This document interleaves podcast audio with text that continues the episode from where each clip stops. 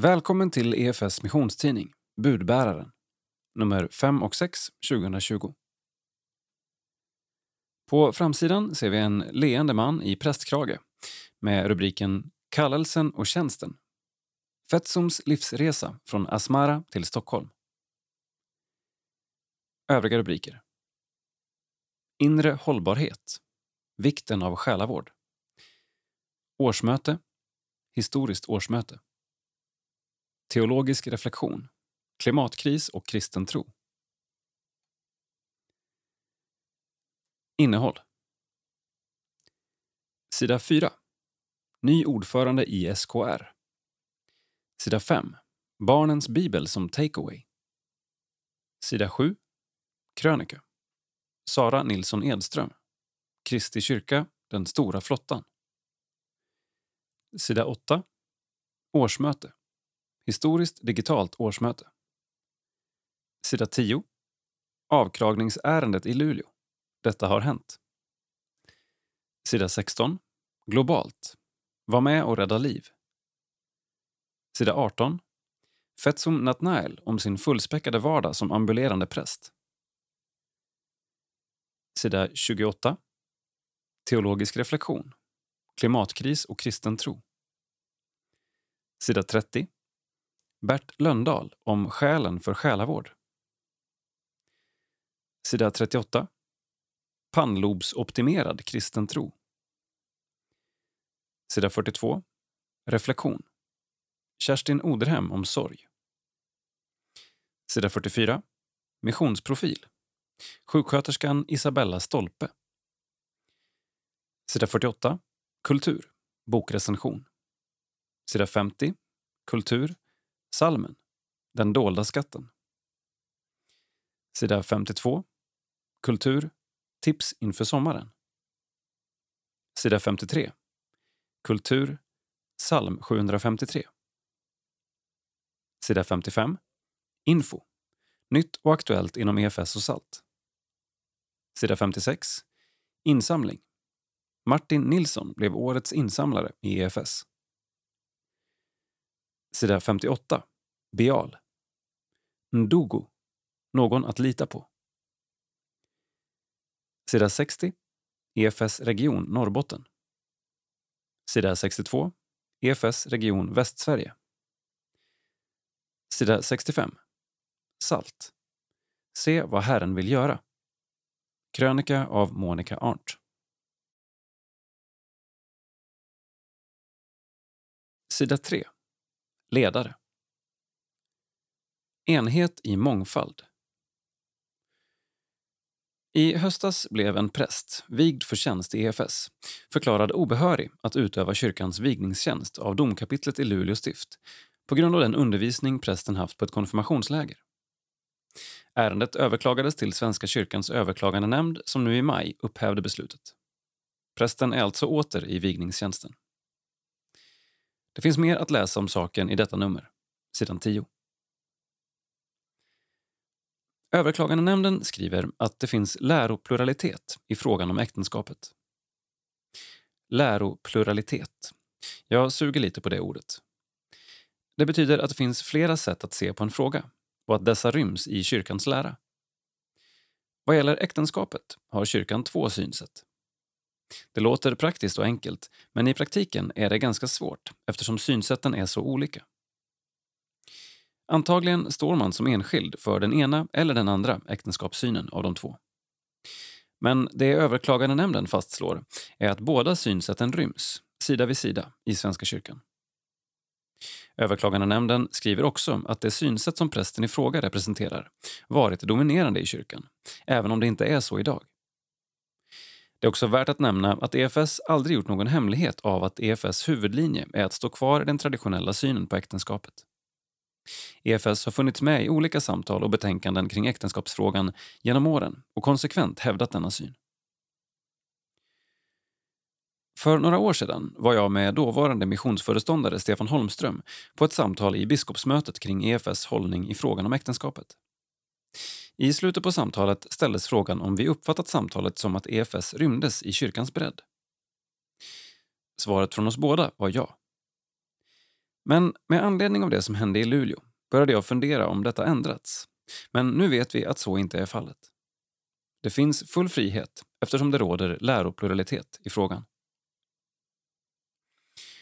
Nu behöver vi alla, i våra samtal kring dessa frågor, visa respekt för varandras hållning. Att Svenska kyrkan rymmer två olika synsätt i frågan om äktenskapet innebär förstås utmaningar eftersom teologi får och ska samtalas om. I frågor som denna är det svårt att riktigt veta hur med tanke på att sådana samtal ofta lett till polarisering. Alla har vi en fortsatt uppgift och den handlar om hur vi bemöter varandra i denna frågan. Att det görs på ett sätt som det anstår kristna. Detta måste vara vår strävan, då vi alla önskar kyrkans enhet. Kerstin Oderhem, missionsföreståndare EFS. Sida 4. Kort nytt. Hallå där, Mats Lindberg, som från och med i höst är EFS Västerbottens nya distriktsföreståndare. Efter att ha varit kyrkoherde i Sankt Örjans församling i Skellefteå sedan 2008 väntar nu nya utmaningar. Hur känns det? Det känns bra. Jag skulle inte ha gjort det om det inte kändes som en positiv utmaning. Det känns också kul att få komma tillbaka till EFS som jag jobbat åt mellan 1985 och 2000. Vad tror du att du kan bidra med?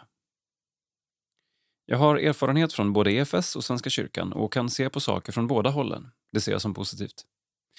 Jag vill jobba ihop ett bra team och ser fram emot att lära känna alla och lyssna in vad både anställda och föreningarna vill kring vilken riktning vi ska gå. En längre intervju med Mats kommer i nästa nummer av Budbäraren. Be gärna för Mats inför hans nya tjänst. Ny ordförande i SKR. Sveriges kristna råd har valt Pingsts föreståndare Daniel Alm till ny ordförande. Ordförandeskapet varar ett år och alternerar mellan representanterna från de fyra kyrkofamiljerna i SKRs presidium. Ekumenik, när den fungerar som bäst, visar att vi kan mötas även om vi har olika teologiska uppfattningar, säger Daniel Alm och fortsätter Andens enhet är mycket mer än en åsiktsgemenskap och i ekumeniken kan en del av detta förverkligas. Jag tror också att enhet mellan kristna innebär ett stöd till vårt uppdrag att förmedla evangeliet till folket. Vidare hoppas Alm som ordförande kunna tillföra ett positivt anslag för den kristna gemenskapen i Sverige till att bli mer och mer uppdragsorienterad. Coronatiden visar på stora behov och stora möjligheter och här behöver kyrkan finnas med. Med respekt både för min egen tillhörighet och i respekt för andra traditioner vill jag också bidra till att ekumenik inte behöver betyda utslätande av den egna identiteten utan att vi istället stärker varandra i att vara de vi är. Antal medlemskyrkor är oförändrat sedan förra årsmötet. Inom Sveriges kristna råd finns 26 medlemskyrkor och tre observatörer med totalt drygt 6 miljoner medlemmar. Barnens bibel som takeaway. I tider av kris föddes en idé som visade sig bli en succé. En gång per år bjuder Umeå stadsförsamling in alla som fyllt fem år till en söndagsmässa för att ta emot barnens bibel som gåva. På runt 50-60 inbjudningar brukar normalt sett 5 8 barn dyka upp. Nu i coronatider kläcktes idén att istället erbjuda barnens bibel som takeaway och resultatet blev en succé.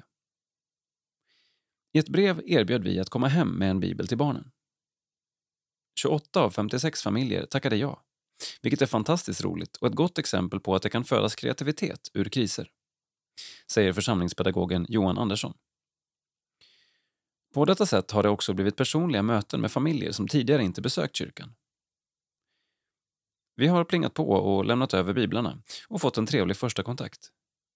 Vi har nog sänkt tröskeln i kontakten med kyrkan och hoppas att det blir enklare för dem att komma till någon av våra verksamheter i framtiden.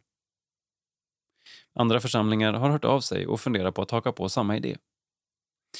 Flera föräldrar har också skickat uppskattning via mejl. Det har varit enbart positiv respons och det är superkul. En familj som inte läst Bibeln innan berättar att de nu läst den på kvällarna från perm till perm. På så vis blir det också lite evangelisation i denna idé. Sida 7. Krönika EFS har ett viktigt uppdrag som missionsrörelse i Svenska kyrkan, skriver Sara Nilsson Edström. Kristi kyrka, den stora flottan.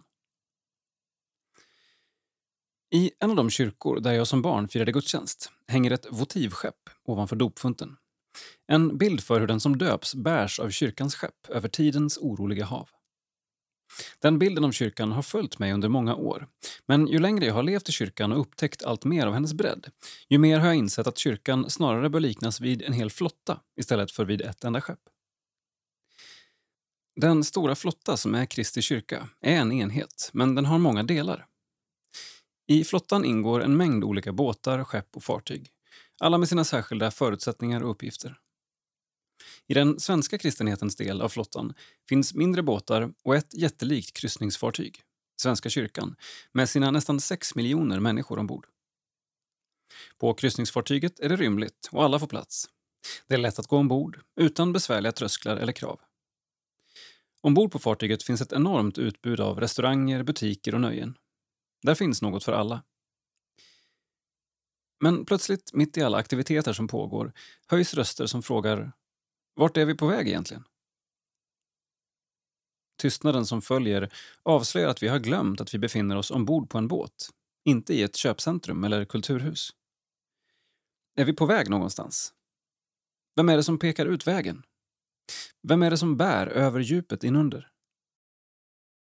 Kopplad till det stora kryssningsfartyget finns en betydligt mindre bogserbåt för många ombord på det stora fartyget är den nästan osynlig, men för många andra är den en omistlig del av själva fartyget. Med sina knappt 15 000 medlemmar är EFS-båten liten. Men i takt med att allt fler ombord på det stora fartyget börjar fråga efter riktningen för färden blir den lilla bogserbåten allt mer betydelsefull. Jag tror att EFS har ett viktigt uppdrag som missionsrörelse i Svenska kyrkan genom att peka på Jesus och evangeliet som centrum och på så sätt hjälpa det stora fartyget att hålla kursen. Mellan bogserbåten och fartyget finns en lina som behöver vårdas och värnas. För en lyckad bogsering är det nödvändigt att linan hålls lagom och jämnt spänd. Om den börjar slaka för att bogserbåten inte har tillräcklig styrfart eller för att kryssningsfartyget kör över den blir bogseringen ryckig. I sakfrågor och diskussioner rycker det då till ibland mellan EFS och resten av Svenska kyrkan och då sätts relationen på prov. När det kommer vågor utifrån sliter det också eftersom de båda båtarna riskerar att dras åt olika håll. Låt oss därför måna om vår bogserlina och dess fästpunkter. Stärka den i gemensam bön och gudstjänst, i goda samtal och personliga relationer. Tredubbel tråd brister inte så snart, skriver predikaren. Med visad omsorg från både EFS och från Svenska kyrkan och med Guds goda omsorg om sin kyrka kan vi fortsätta seglatsen tillsammans. Sara Nilsson Edström, församlingsherde, Gamla Uppsala.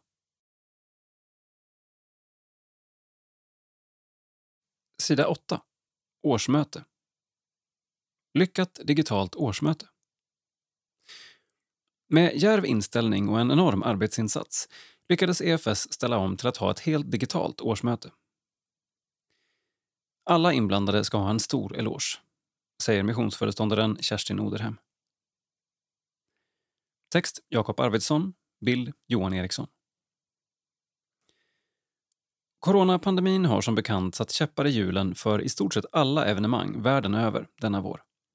Så även EFS och SALTs årskonferens som skulle ha hållits i Jönköping. Detta tvingade fram helt nya metoder kring årsmöte och årskonferens som aldrig prövats tidigare. Efter många avvägningar kring för och nackdelar kom styrelsen fram till att satsa på att ha ett helt digitalt årsmöte, säger Viola Soto, EFS projekt och eventkoordinator. Efter styrelsens beslut inleddes en stor arbetsinsats för att bland annat säkerställa att ombudsregistreringen kunde slutföras samt förbereda ombuden inför de nya tekniska inslagen. De inblandade i omställningen har också kontinuerligt erbjudit support via mejl och telefon. Utfallet blev faktiskt väldigt bra, inte minst sett till de förutsättningar vi hade. Sen är det klart att det här inte var ultimat. Vi vill ju träffas fysiskt och det vet alla om. Men i ett krisläge behövs andra metoder och det var fint att se att responsen var “vi klarar det här tillsammans, vi jobbar ihop” istället för att reagera på andra sätt. Jag upplevde en stor förståelse för att det här var en ny situation för alla, säger Viola. Missionsföreståndaren Kerstin Oderhem är också djupt imponerad över hur EFS svarade upp på förändringarna. Jag tycker EFS-arna har visat att vi är väldigt flexibla och förändringsbenägna. Vid flera tillfällen ser jag hur vi kliver in och är beredda på förändringar och att vi dessutom gör det med glädje, säger hon. Hon passar även på att hylla den arbetsgrupp som jobbat med digitaliseringen. Helena Kashin, Viola Soto, Victoria Vasquez, Amanda Vadjan, Marcus Holmström och Andreas Lundström som drog det tyngsta lasset kring livesändningarna. De har stått för en helt enorm arbetsinsats och utan dem hade det inte varit möjligt, säger Kerstin. Utöver det digitala årsmötet hölls även en livesänd inspirationskväll kallad Årskonferens Light på lördagen, där Kerstin var med som programledare.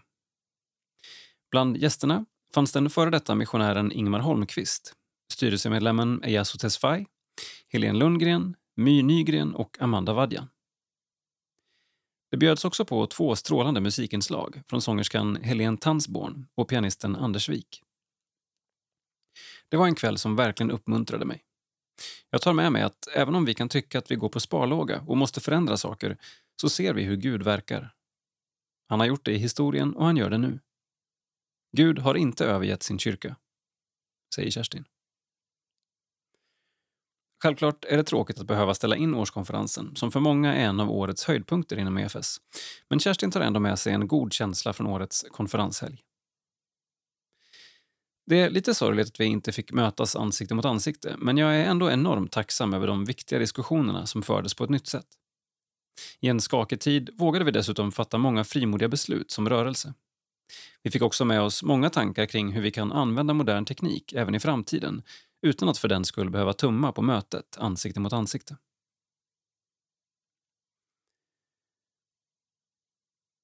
Missade du inspirationskvällen Årskonferens Light går den att se i efterhand på efsplay.nu.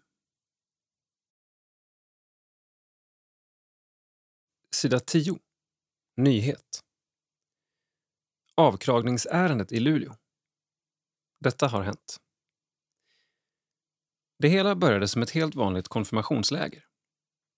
Av de åtta deltagarna är det flera som identifierar sig som hbtqi-personer och några av föräldrarna är anställda av Svenska kyrkan. Dessa två av varandra oberoende faktorer är avgörande för att förstå vad som skulle komma.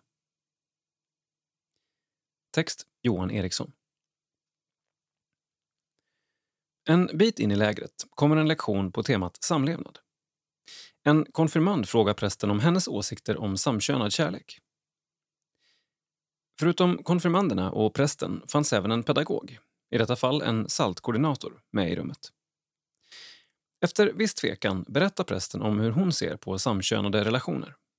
Att Gud skapade människan till man och kvinna och att Guds ursprungsplan var en livslång, trogen relation dem emellan. Men att homosexualitet kom in i skapelsen i och med syndafallet. Hon ska också, enligt konfirmanderna, ha sagt att Gud hatar synden men älskar syndaren. En konfirmand reagerade väldigt starkt och lämnade lektionen och även själva lägret, men kom tillbaka igen samma kväll. Alla konfirmander fullföljde lägret och blev konfirmerade. I utvärderingen är det ingen konfirmand som nämner incidenten vid den aktuella lektionen.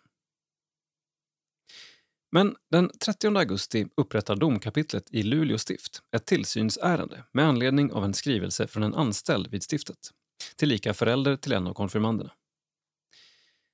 Den 13 september exploderar nyheten i SVT Norrbotten med rubriken “Präst anmäld av konfirmander. Hotade med djävulen och helvetet”. Detta anger tonen i samtliga medias vidare rapportering trots att konfirmanderna i de kommande förhören säger att prästen aldrig sa så. Domkapitlet gör inte något för att nyansera bilden utan bekräftar den snarare i sina uttalanden. Den 11 oktober hörs prästen, pedagogen och sju av konfirmanderna av domkapitlet. I prästens skriftliga kallelse står det inget om att hon har rätt att ha med sig någon som stöd vid förhöret. Både hon och EFS regionala missionsledare, Henrik Näslund, uppfattar det som att hon ska komma ensam. Så han väntar på henne utanför under förhören. Henrik uppfattar i samtal med biskop Åsa att han bara har rätt till allmän information med hänvisning till domkapitlets tystnadsplikt. Att prästen har rätt till ombud, ett personligt stöd eller en representant för hennes arbetsgivare framgår aldrig i kommunikationen med domkapitlet. Under förhöret pressas prästen hårt av utredarna och bryter ihop under tårar. Resultatet av förhören redovisas i konceptuell form. Hela konversationen syns inte, utan bara utvalda citat och blir en del av domkapitlets bevisning. Hon får senare del av materialet samt möjlighet att yttra sig. Hon återkommer då till den nyanserade bild som hon angett i förhöret samt uttrycker att hon inte känner igen den bild som vissa av konfirmanderna ger. Likaså pedagogen känner inte igen sig i hur förhöret blivit återgivet. Något som hon senare delger överklagandenämnden, härefter benämnda som ÖN. EFS ledning känner till ärendet via Henrik men uppfattar att det inte kan leda till något annat än ett frikännande eller en skriftlig erinran och då utifrån pedagogiska brister. Den 12 december sammanträder Luleå stifts domkapitel och förklarar då prästen obehörig. Att frånta en präst rätten att utöva vigningstjänsten är den starkaste påföljden som domkapitlet kan besluta om, säger biskop Åsa till SVT när domen offentliggörs 19 december. Hon förklarar vidare att prästen har brutit mot Svenska kyrkans beslut 2005 att inte fördöma homosexuella eller skuldbelägga den sexuella orienteringen. Prästen får domen meddelad personligen av biskop Åsa bara några dagar före jul med beskedet att hon har 14 dagar på sig att överklaga. I domen på 22 sidor står det hårda ord. Hon anses vara oförbätterlig samt ett salighetshinder. Vi har skrivit om detta i nummer 1 2020 av budbäraren, så vi går inte in på detaljerna här. Domen sänder chockvågor genom stora delar av både kyrkan och frikyrkan och kommenteras i artiklar, ledartexter samt på bloggar och i sociala medier. Den väcker framför allt förvirring om Svenska kyrkans dubbla äktenskapssyn utifrån 2009 års beslut i kyrkomötet att även tillåta samkönade äktenskap. För EFS blir frågan tvåfaldig. I första hand beträffande Svenska kyrkans tro och lära, vad en präst i praktiken får säga i sin undervisning. Men också angående prästvigningsavtalet med Svenska kyrkan som säger att domkapitlet ska inhämta yttrande från EFS styrelse i tillsynsärenden. Något som inte har skett. Se ledaren i budbäraren nummer 1 2020. Och slutligen får den anklagade prästen, med tanke på julhelgerna, en extremt kort tid på sig att överklaga domen. Det är nu EFS ledning beslutar sig för att ingripa. Advokat Andreas Stenkar Karlgren från Grönvall och Partners anlitas som ombud för prästen. EFS beslutar även att i fortsättningen bistå alla anställda som anmäls till domkapitlen med juridiskt ombud i samband med att anmälan blir känd. Med hjälp av sin advokat överklagar prästen domen och begär så kallad inhibition, att domen tillfälligt upphävs i väntan på öans beslut. Men så blir inte fallet, vilket media inte är sena att rapportera om. Många uppfattar det som att ÖN lutar åt att fastställa domen. I samband med överklagandet har även advokaten hänvisat till att domkapitlet inte följt avtalet med EFS. Något som domkapitlet bestrider och hävdar att samtal förts med bland annat EFS missionsföreståndare. Vilket EFS via advokaten med emfas hävdar aldrig har skett. Då svarar Luleå domkapitel till ÖN. Domkapitlet vidgår att det inte inhämtat yttrande från EFS styrelse i det aktuella ärendet. Detta leder dock inte till en annan bedömning av ärendet i sak och inte heller en sådan brist som gör att beslutet ska upphävas eller ärendet återförvisas. Nu erkänns inte bara att man gett ÖN felaktig information. Luleå stift säger rent ut att avtalet mellan EFS och Svenska kyrkan saknar betydelse. På advokatens begäran gör EFS styrelse ett yttrande direkt till ÖN som drar slutsatsen att avtalet nu hedrats av Svenska kyrkan. Så infinner sig dagen, 8 maj, för sammanträdet där prästen, advokaten och domkapitlets representant närvarar. Nu förhörs prästen av sitt ombud, till skillnad mot förhöret i domkapitlet. Och självklart blir det ur hennes perspektiv mer nyanserat. Något som domkapitlet reagerar på och hävdar att inspelningarna av tidigare förhör såväl med konfirmanderna som prästen, ger en annan bild. Här måste vi ta ett steg tillbaka. Det finns alltså enligt domkapitlet inspelningar av de förhör som bara återgetts i konceptuell form. I inspelningarna finns alla frågor och de fullständiga svaren. Men detta har varken prästen, hennes ombud eller ÖN fått del av. Detta trots att advokaten självklart begärt ut all domkapitlets bevisning. I en rättsstat som Sverige får det inte förekomma så kallad hemlig bevisning. Förhandlingarna fortsätter dock som planerat då advokaten avstår från att yrka på återförvisning så att ärendet ska få prövas i sak. Redan 18 maj kommer överklagandenämndens beslut som friar prästen på alla punkter. Beslutet grundar sig i kyrkans lära och bekännelse. Johan Munk, pensionerad ordförande i Högsta domstolen och nu ordförande i överklagandenämnden, uttrycker i en intervju i SVT Norrbotten 22 maj att det i Svenska kyrkan inte finns någon för alla gällande hållning om samkönade relationer och hbtq-frågor och prästens uttalande kan därför inte strida mot Svenska kyrkans tro, bekännelse och lära. I det här fallet är Bibeln den viktigaste rättskällan och överställd de kyrkomöten som det har hänvisats till. ÖN fastslår att det råder full läropluralitet i frågan om samkönade relationer och äktenskap. Det finns alltså inte, som många hävdat, en huvudlinje i frågan. ÖN prövar också saken utifrån kyrkomötets beslut 2005 och finner att prästen inte brutit sina vigningslöften. Och hon har inte heller fördömt homosexuella eller skuldbelagt de homosexuellas orientering. Det finns i Svenska kyrkan en tydlig rättsordning där Bibeln kommer först, följd av bekännelseskrifterna, främst Augsburgska bekännelsen och Luthers stora katekes. Därefter, i en annan kategori, finns kyrkoordningen, kyrkohandboken, psalmboken och sedan biskopsbrev och kyrkomötesbeslut. De senare är alltid underställda Bibeln och bekännelsen. Läs mer om fallet. Yttrandena och domarna går att läsa på kyrkligdokumentation.nu. På efs.nu press kan du läsa mer och se länkar till medias rapportering. Vi ser två bilder på domsdokumenten med bildtexten Överklagandenämndens dom är på totalt åtta sidor. Här återges de två avslutande och viktigaste sidorna. De som återger nämndens resonemang och beskriver själva domslutet, med alla namn överstrukna. Jag läser från dokumentet. Överklagandenämnden övergår nu till att pröva ärendet i sak. Domkapitlet har funnit utrett att streck har redogjort enbart för sin åsikt och sin syn på samkönade relationer och hbtq-frågor samt brustit i sin skyldighet att företräda Svenska kyrkan och undervisa om dess tro, bekännelse och lära, i vilket ingår att redogöra för Svenska kyrkans ställningstaganden och beslut på området.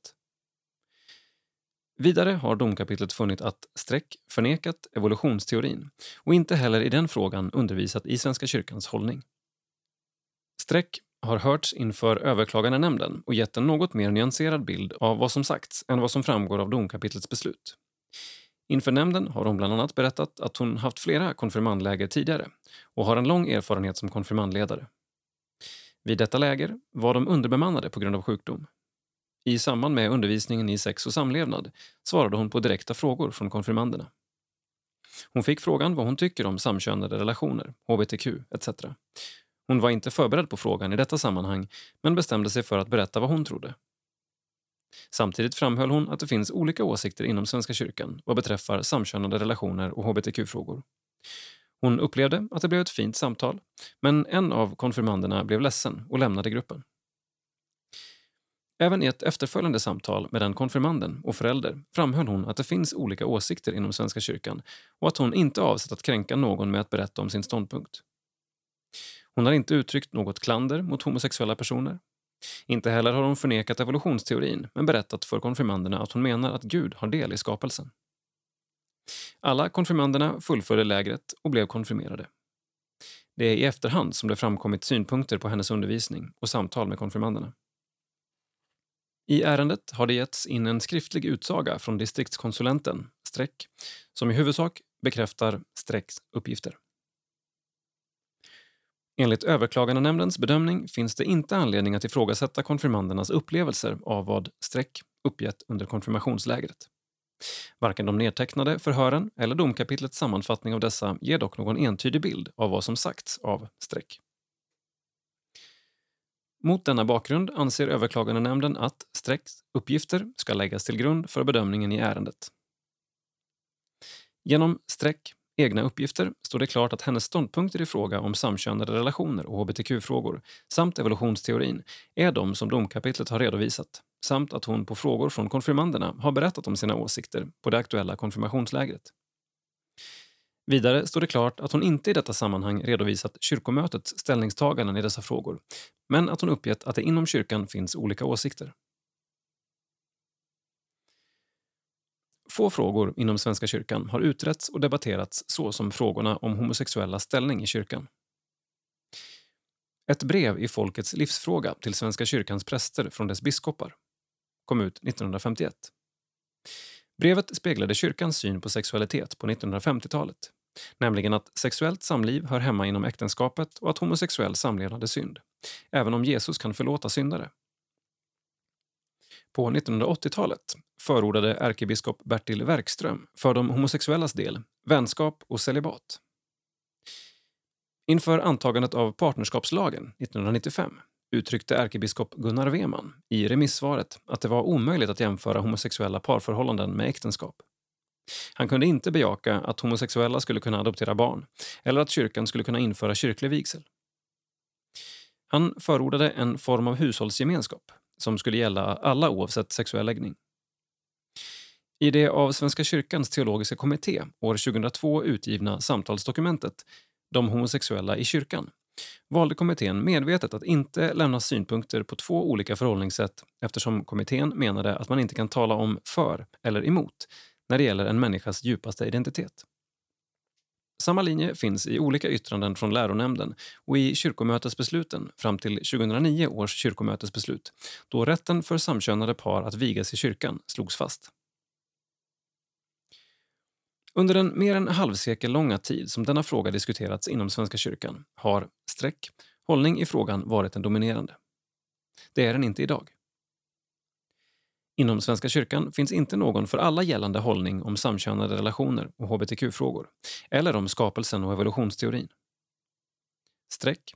Uttalanden i dessa frågor kan därför inte strida mot Svenska kyrkans tro, bekännelse och lära eller innebära att streck har brustit i solidaritet med Svenska kyrkans tro, bekännelse och lära. Inte heller kan hennes uttalanden anses innebära att hon har brutit mot vigningslöftet att följa Svenska kyrkans ordning. Det förhållandet att Streck i sin undervisning har gett uttryck för sina personliga åsikter kan inte tolkas som att konfirmanderna, för att vara kristna, förväntas tro att hbtq-personer lever i synd eller att hon haft för avsikt att fördöma eller skuldbelägga den homosexuella läggningen. Inte heller kan det tolkas som att konfirmanderna, för att vara kristna, förväntas ta avstånd från vetenskapen om evolutionsteorin. Däremot framstår det som en brist i hennes förberedelser inför lägret att inte vara ordentligt förberedd på denna typ av frågeställningar från konfirmanderna och som en pedagogisk brist i hennes undervisning att som svar på frågor inte redogöra för Svenska kyrkans hållning i dessa frågor. Streck uttalanden har skett i en undervisningssituation för konfirmander men kan inte anses ha skadat det anseende en präst bör ha i den mening som avses i 31 kapitlet 12 paragrafen kyrkoordningen. Sammanfattningsvis anser överklagandenämnden att det inte finns grund för att vidta någon sådan disciplinär åtgärd mot streck som avses i 31 kapitlet 12 paragrafen i kyrkoordningen. Domkapitlets beslut ska därför upphävas. Överklagandenämndens beslut får enligt 16 kapitlet 7 paragrafen i kyrkoordningen inte överklagas. Johan Munk, ordförande. Lars Bjurstam, sekreterare.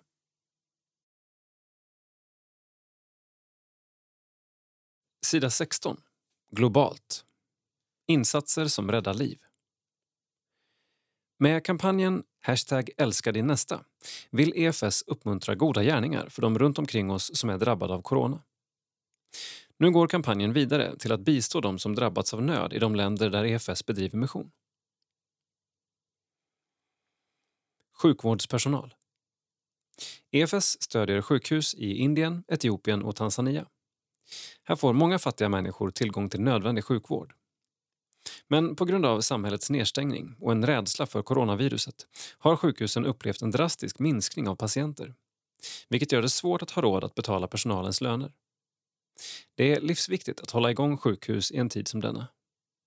Denna gåva är ett bidrag till en sjuksköterskas eller läkares lön. Skyddsutrustning. För att hindra virusets spridning behövs handsprit, handskar, masker, tvål, ansiktsvisir, desinfektionsmedel, termometrar och skyddsförkläden. Om du ger pengar till EFS kan vi stödja inköp och tillverkning av dessa nödvändigheter. Hygienpaket. EFS stödjer humanitära insatser bland annat i ett internflyktingläger i Somalia. Där innebär traditionen av att skaka hand, bristen på handtvätt och hanteringen av sjuka en ökad risk för smittspridning av coronaviruset. Därför är det så viktigt med hygienartiklar. Vår samarbetspartner Varsan har bland annat delat ut tvättställ som styrs med foten så ingen behöver röra kranen med händerna. Var med och älska din nästa. Ge en gåva via Swish 900 9903 Bankgiro 900-9903 eller direkt på efs.nu alska din nästa. Skriv katastrof i meddelandet. Tips. Uppvakta någon med ett gåvobevis. Köp på efs.nu alska din nasta. Sedan ser vi en rad med bilder med tillhörande bildtexter. I Somaliland installeras tvättställ i flyktingläger och platser där möjligheterna till handtvätt är begränsade. I Tanzania är EFS missionär Hannes Sandahl med och delar ut skyddsutrustning till kyrkans sjukhus. EFS samarbetspartner i Somaliland, Varsan, distribuerar skyddsförkläden och masker till vårdpersonal. I Indien tillverkar Padhar sjukhus skyddskläder.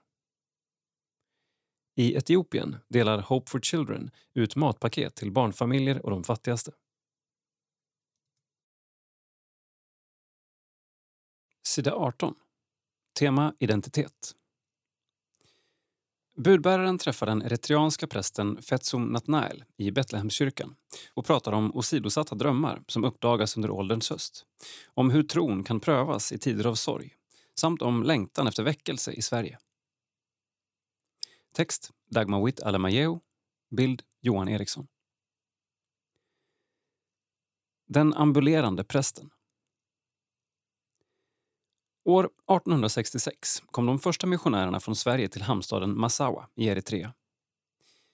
Fetsum Natnael är onekligen ett resultat av de fröna som evangelisterna då frimodigt sådde. Elden som missionärerna förde med sig till Eritrea och Etiopien under 1850-talets väckelse inom EFS hoppas jag få se här i Sverige, säger prästen i Eritreanska lutherska församlingen i Betlehemskyrkan, Fetsum Natnael. Han föddes 1961 och växte upp i ett kristet hem i Eritreas huvudstad Asmara och har sedan barnsben kallat The Evangelical Lutheran Church of Eritrea för sitt hem. Redan i grundskolan vid EFS missionsskola i Asmara var svenska lärare och missionärer en naturlig del av Fetsums uppväxt. Svenska lutherska traditioner har därför alltid varit välkända för honom.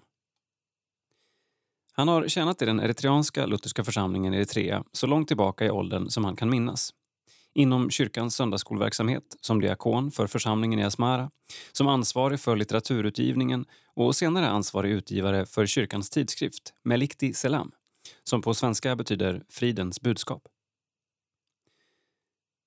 Skrivandet är en av mina gåvor, säger han och återkommer upprepande med en viss brådskande karaktär i tonen till en av sina uppskjutna framtidsdrömmar. Lika entusiastisk är han över att studera Bibeln. Detta väcktes till liv under konfirmationen 1983 och specifikt under en avgörande predikan där en präst undervisade utifrån Första Korinthierbrevet 3.16. Vet ni inte att ni är Guds tempel och att Guds ande bor i er? I bibelordet uppenbarades hans sanna identitet och det privilegium och den auktoritet som han och kristna systrar och bröder hade i Jesus Kristus. Under sen ungdom och i samma period som konfirmationen ägde rum var han även med i en bönegrupp sammansatt av brinnande ungdomar. Han intygar att de flesta i just den bönegruppen var bevarade i tron än idag. Fetsum och hans vänner växte upp i skuggan av mångårigt krig. Och trots att han under kriget själv inte led förföljelse förklarar han att det har varit verklighet för många andra evangeliska systrar och bröder. Under Dergen, militärjuntan som tog makten i Etiopien under 1970-talet förbjöds officiella gudstjänster för många evangeliska systrar och bröder. Krig och orättvisor påverkar människors tro på Gud.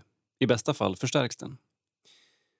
Trots restriktionerna var människors tro levande och man firade gudstjänst i hemmen mot alla odds, säger Fetsum och minns tillbaka. Mellan år 1992 till 1994 var Fetsum med och koordinerade en historisk sammanslutning av religiösa samfund.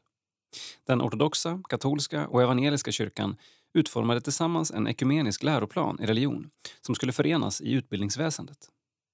Satsningen sträckte sig från gymnasial nivå och arbetade sig ända ner till grundskolan. En gång i veckan utbildades elever på samtliga skolnivåer i Guds ord utifrån dessa böcker. Arbetet blev dock kortvarigt för Fetsum som 1993 träffade den framtida frun, Kebra Russom. De gifte sig och Fetsum flyttade permanent till Stockholm i Sverige, där Kebra redan var bosatt. Min tanke var att jag skulle tjäna i Eritrea hela livet. Men Gud hade andra planer, säger han medan han visar runt budbärarens utsända i Betlehemskyrkans lokaler. Hissen för oss ner till källarvåningen och platsen för den eritreanska gruppens sammankomster. De senaste 25 åren har Fetsum troget tillbringat just här. Kulturen i kyrkan som jag växte upp med i Eritrea är väldigt lik den jag möttes av i Sverige. Adventfirandet är ett exempel.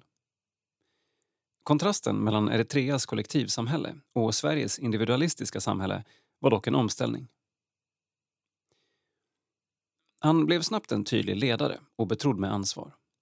År 2000 var den eritreanska gruppen i urvalsfasen av att rekrytera en präst från Eritrea.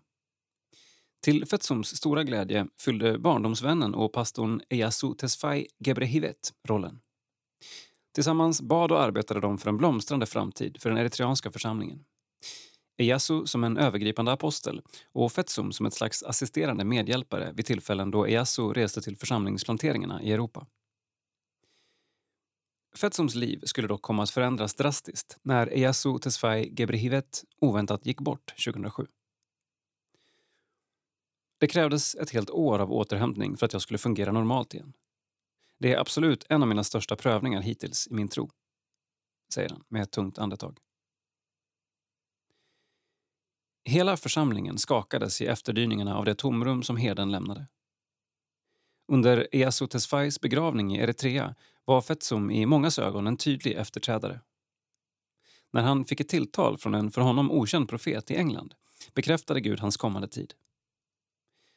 Han sa Res dig, din tid att tjäna är inne. Så jag förberedde mig inför att gå in i kallelsen, om än med ett tungt hjärta och med stor sorg. Jag gick en teologisk utbildning i moderförsamlingen i Eritrea och sedan tog jag korta teologikurser på Johannelund i Uppsala. Prästvigningen blev historisk då den eritreanska biskopen för första gången någonsin reste utanför Eritreas gränser för att leda ceremonin. Den ägde rum i Betlehemskyrkan i sällskap av bland annat EFS dåvarande missionsföreståndare Anders Sjöberg och prästen Ezra Gebremedin. Ezra beskriver Fetsum med några korta rader i en specialutgåva med anledning av prästvigningen. Fetsum är lågmäld men engagerad. Det som har gjort intryck på mig är att han inte är framfusig, inte någon som vill synas i rampljuset. Vidare har jag märkt att han har lyckats bevara en balans mellan en kritisk attityd till det som är bristfälligt i kyrkans liv och det goda som Herren kan åstadkomma i framtiden. Den ödmjuka karaktären som beskrivs ovan framgår bland annat i Fetsums respons till framgångarna med de direktsända gudstjänsterna som har hållits från Betlehemskyrkan i samband med coronapandemin. Vi har sett hur människor från hela världen har besökt oss online, trots uteblivna fysiska möten. Både troende och icke-troende har följt vår gudstjänst som sändes från Betlehemskyrkan. Under en månad har 8000 tittare sett Fetsums predikan varav cirka 1200 följde hela sändningen.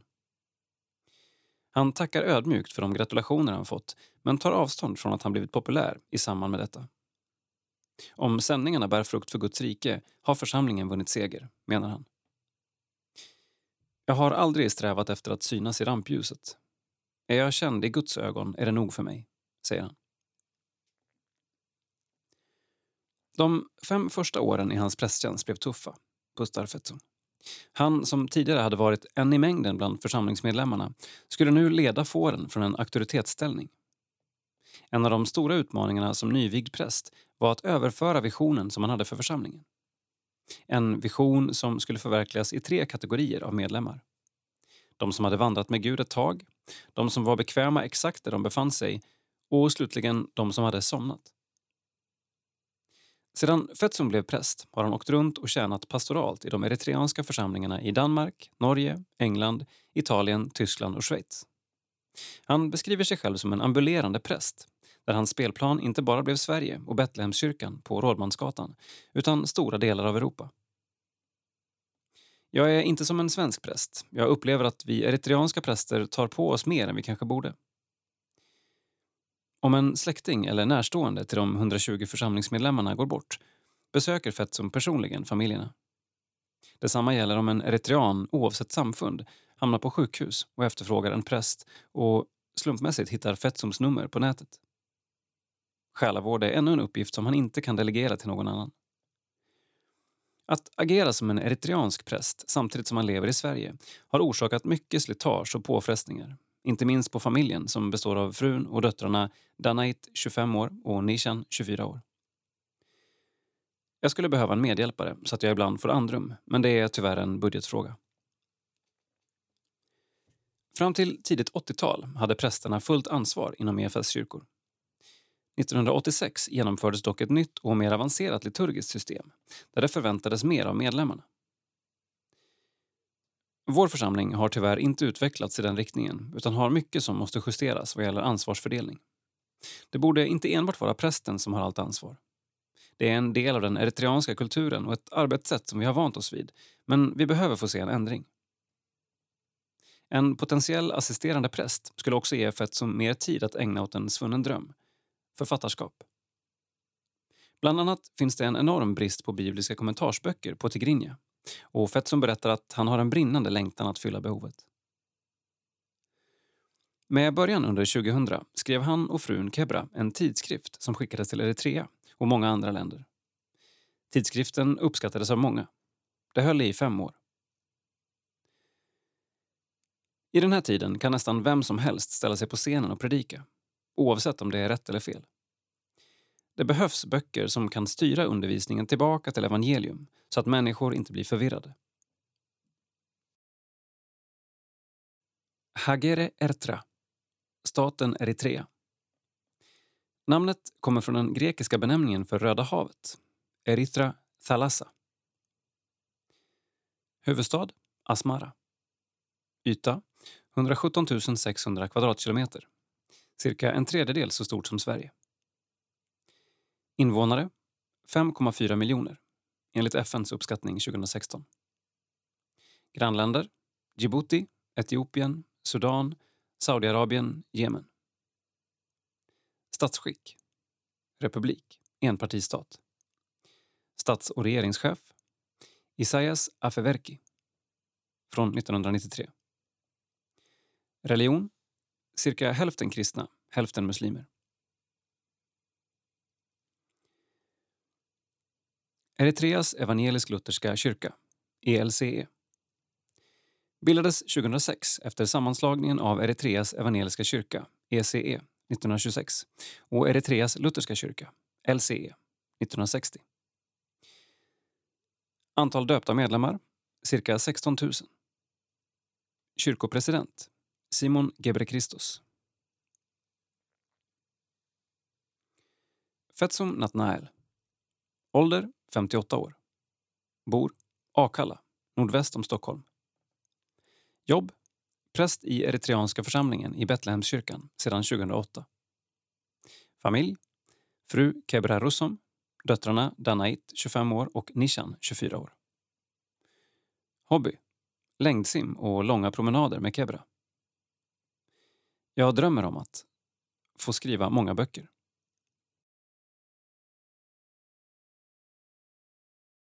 Sida 28. Teologisk reflektion. Klimatkrisen och den kristna tron. Under coronapandemin har skapelsen fått en andningslucka. Platser som har varit livlösa har börjat få nytt liv. Fågelsången ljuder och vattnet är klarare. Frågan blir då, hur hör Kristus och klimatet ihop? Text Kristoffer Abrahamsson. Illustration Benjamin Kruse. Det finns alltid en frestelse i att lägga till ett epitet före eller efter vår kristna tro. Att jag är ekokristen, kristen feminist eller karismatiskt kristen. Variationerna är oändliga, men problemen blir de samma. Omedvetet markerar jag att det som just jag fokuserar på inte ryms i den kristna tron. Istället för att utgå från att den kristna tron rymmer omsorg om skapelsen blir miljöengagemanget ett extra tillägg. Detta i sin tur öppnar upp för att dela upp kristna i A-lag och B-lag. De som fattat grejen och de som behöver upplysas. När klimatomsorg, eller något annat, blir prismat som allting ska betraktas ur är risken stor att jag går vilse. Blicken begränsas istället för att vidgas. När en hjärtefråga ställs framför Kristus begränsas tron. Vi märker det när kristna tappar perspektiv och låter klimatfrågan bli den enda frågan som är viktig. En ny syndakatalog skrivs, där brott mot skapelsen är den värsta formen av synd. Trons perspektiv krymps, lärjungaskapet blir ensidigt. För andra är problemet det omvända. Betoningen på Kristus blir så snäv att livet inte ryms. Frälsningen blir en privat juridisk uppgörelse mellan mig och Gud. Världen, skapelsen, mina medmänniskor och djuren lämnas utanför. Väl när tron privatiseras kommer den också att sekulariseras. Område efter område förskjuts från Gud till en annan sfär, min privata sfär. Kristus stympas och har inget att göra med mitt liv. Tron handlar om andliga upplevelser och min andliga framtid. Lärjungaskapet gör mig mer självupptagen snarare än lär mig leva självutgivande. Det blir uppenbart att vi snabbt kantrar i något dike. Antingen upptar en fråga så stor plats att den skymmer Kristus eller så blir Kristus så privatiserad att livet inte ryms i honom. Paulus hjälper oss upp på vägen och ger oss vägledning när han skriver Ty Gud beslöt att låta all fullhet bo i honom och att genom hans blod på korset stifta fred och försona allt med sig genom honom och till honom, allt på jorden och allt i himlen. Kolosserbrevet 1 och 19-20. I Kristus försonas allt i himlen och på jorden, också vi. Gud vill upprätta och frälsa allt skapat. Det innebär att vi kristna är kallade att värna skapelsen. Allt skapat, människor, djur och natur. Missionsbefallningen gäller hela skapelsen. Jesus säger Gå ut överallt i världen och förkunna evangeliet för hela skapelsen. Markus 16 och 15. När det gäller klimatfrågan gäller det att skilja på kyrkans och forskningens uppgift. Något Peter Halldorf skriver om i boken Därför sörjer jorden. Forskningen beskriver tillvaron och idag allvaret i vår situation. Just nu säger den samstämmiga forskningen att läget är akut. Ett allvar som kristna ofta förnekar och förminskar. Somliga av oss vill inte se vår ekologiska synd, att vi behandlar Guds skapelse som en reavara som kan bytas ut, att vi behandlar djuren som medel för gommens tillfredsställelse. Vi förnekar vårt ansvar som skapade medskapare, kanske inte alltid med våra ord, men genom hur vi lever våra liv. Kyrkans uppgift är inte primärt att vara kunskapsbärare, utan vittnesbärare. Vi bär vittne om den skapande guden som älskar och bryr sig om allt skapat, alla djur och alla människor. Vi är ett tecken, vi får teckna en vision för Gudsriket, ge visionen kropp genom våra liv. Genom att vårda skapelsen och djuren ärar jag skaparen. Och det omvända. Om jag genom mitt liv kränker det Gud skapat, vare sig det är mig själv, mina medmänniskor, djuren eller något annat skapat, vanärar jag Gud.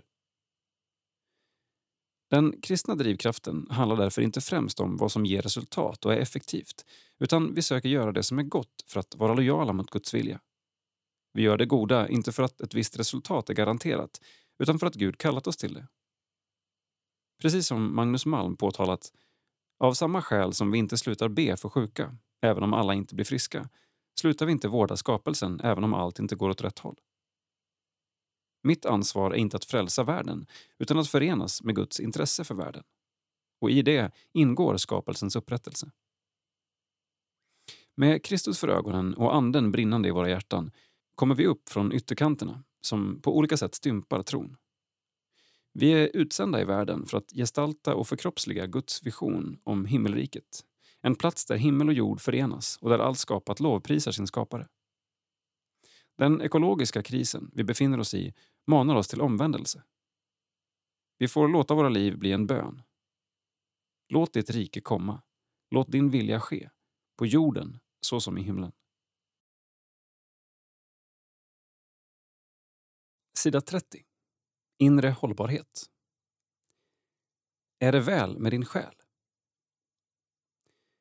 Bert Lönndahl har som präst och själavårdare i över 40 år mött mängder av människor i kris och själsnöd, såväl som i bikt och andlig vägledning. Han konstaterar i kyrkan finns en insikt om människan, en erfarenhet av själens vård som saknar motstycke i samhället. Text Magnus Persson. Bild Erika Persson. Budbäraren möter Bert Löndahl i hans hem som ligger vid vattnet söder om Malmö med en bedårande utsikt över Öresundsbron. Här i Bunkeflostrand har han varit kyrkoherde i nästan 40 år. Bert är en omtyckt och flitig predikant i många kristna sammanhang och hans engagemang är flera, trots att han numera är pensionär. Han leder retriter, är redaktör för Svensk pastoral tidskrift, teologisk rådgivare åt Oasrörelsen och sitter med i kyrkostyrelsen. I allt detta är det dock det själavårdande draget som står ut och har profilerat honom som en uppskattad predikant och enskild själavårdare. Och det är just som själavårdare vi möter honom i denna intervju. Inom terapi och coachning finns idag ett rikt utbud i samhället. Vilken roll spelar då kyrkans själavård? Själavård tillhör det som förväntas av kyrkan och behovet är enormt. Under många år hade jag i genomsnitt tio enskilda samtal per vecka. En av de avgörande skillnaderna mellan en präst och en terapeut är att vi får börja och avsluta samtalet med bön. Vi får överlåta samtalet i Guds händer och inte bara lita till vår egen förmåga, utan räkna med Gud, säger han och fortsätter. Terapin har fokus på nuet, medan själavården ytterst sett har med evigheten och frälsningen att göra. Även själavården förändrar nuet, men syftet är större. Kriser eller trauma i nuet kan vara som en livmoder ur vilken något nytt blir förlöst utifrån frälsningssynvinkel. Själavård är därför någonting alldeles eget vars identitet måste värnas och inte få gå förlorad. Avgörande för all själavård är att den sker inför Gud, under den heliga Andes ledning, i tillit till försoningens ofattbara nåd i Kristus. Varför just han har blivit en så efterfrågad själavårdare har han svårt att svara på själv. Det är något som andra borde svara på. Men jag tror att jag har fått gåvan att vara närvarande, att släppa blicken från mig själv och vara närvarande i den andra. En annan aspekt är att jag inte är rädd att vänta ut samtalet. Det kan finnas en frestelse att gå vidare med nya frågor eller backa när samtalet verkligen börjar snudda vid problemets kärna. Att inte vara rädd när du som själavårdare får höra något skamligt eller ohyggligt framhåller han också som en nyckel. Detta skapar ett förtroende hos den du samtalar med när den ser att du varken blir chockad, osäker eller dömande inför det som den delar. När vi som präster blir för ivriga är vi mer upptagna av oss själva än konfidenten. Vi måste våga ge utrymme för att bara lyssna och inte vara rädda för att samtalet går långsamt. Därför pågår de flesta själavårdssamtal över lång tid med återkommande samtal.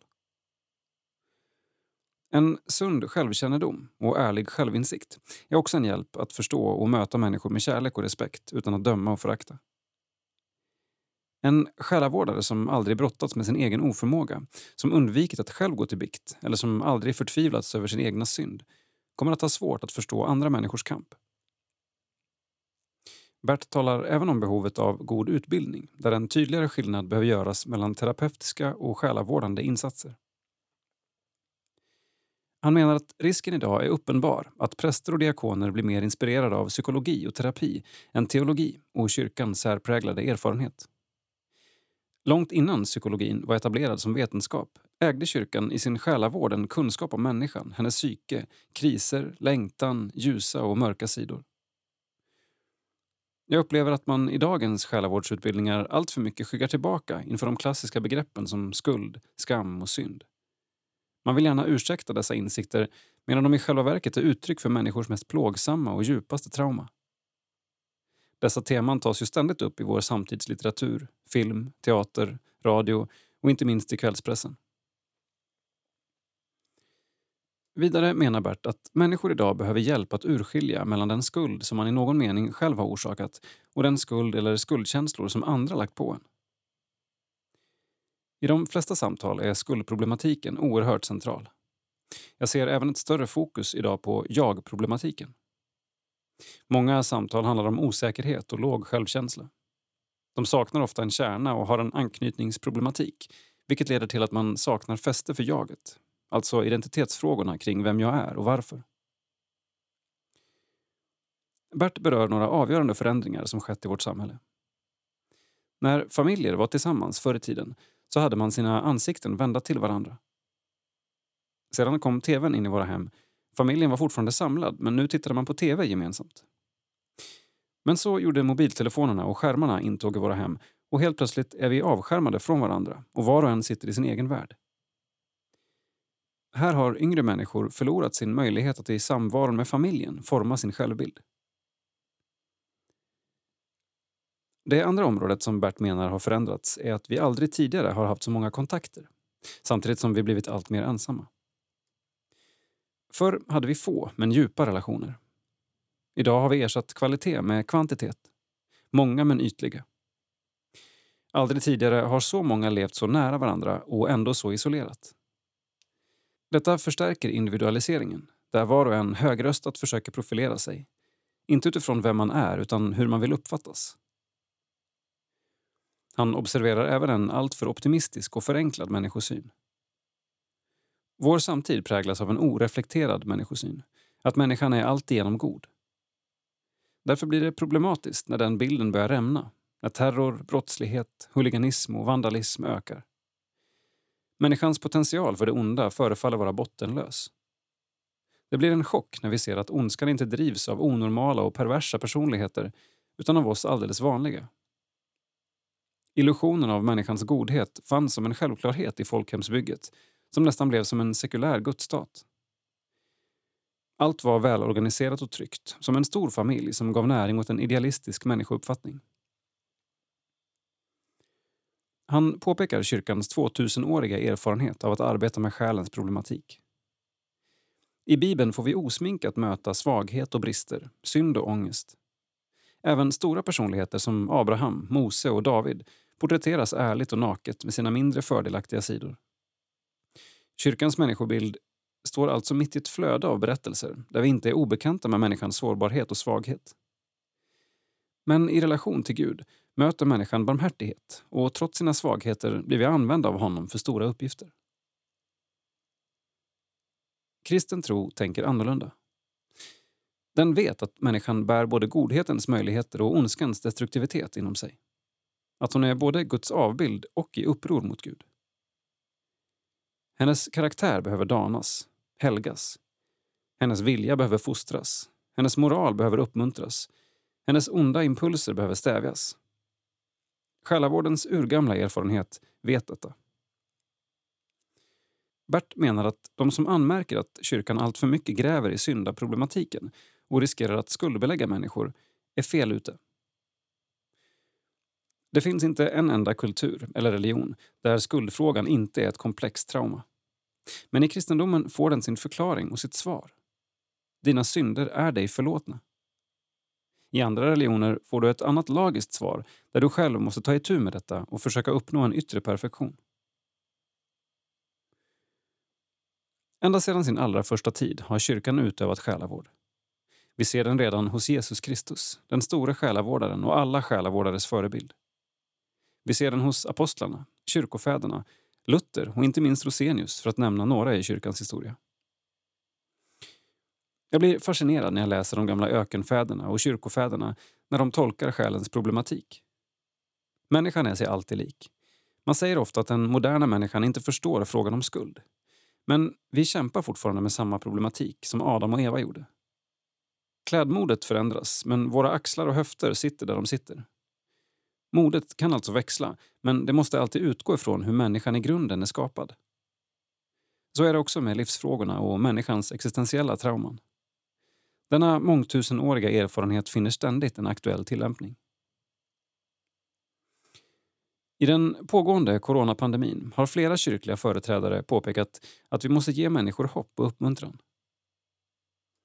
Bert menar dock att vi måste akta oss så det inte blir floskler som inte är grundat i evangelium. Hoppet i den kristna tron är att vi är på väg någonstans och detta hopp är grundat i Golgata klippa och den tomma graven. Det hjälper oss inte vilket överflöd vi än har om vi inte är på väg någonstans. Det är oerhört talande hur lyxkryssarna under coronautbrottet förvandlades till rena rama fängelser, säger han och fortsätter. Det som blivit uppenbart i denna kris är att dagens människor saknar referensramar för att tolka och förstå lidande. För fanns döden närvarande på ett annat sätt? Idag är det precis som vi inte accepterar döden. Vi förstår inte varför det är nödvändigt. Vi kräver att livet ska vara enbart gott och lyckligt, vilket är ett resultat av förlusten av referensramar. Enligt Bert betraktas kris och kamp, vånda och lidande som onormala tillstånd idag. Frågan “Hur är det med dig?” får egentligen bara ha ett svar. Men ett liv utan friktion gör att människan faller fritt. Kriser och omvändelse är nödvändiga för mänsklig mognad. Själavård handlar inte bara om att ge tröst och hjälp utan är inriktad på en människas totala upprättelse och syftar till att hon i nuet ska mogna för himlen. Därför bör människan leva i själavård oavsett om det är kris eller ej. Den är lika nödvändig de goda dagarna som under kristider. Själavården är helt enkelt en del av kyrkans funktion och den enskilde kristnes liv. I kristider är människan andligt öppnare. Det kräver att själavårdaren är både varsam och lyhörd så att man inte kommer med snabba lösningar utan är öppen för hur Gud kan verka genom krisen. Kriser är i flera bibliska berättelser orsaken till att människor söker Jesus Kristus. Själavården bör därför inte stanna i krisens akuta fas utan även försöka hjälpa till insikt om vad krisen djupast sett avslöjar.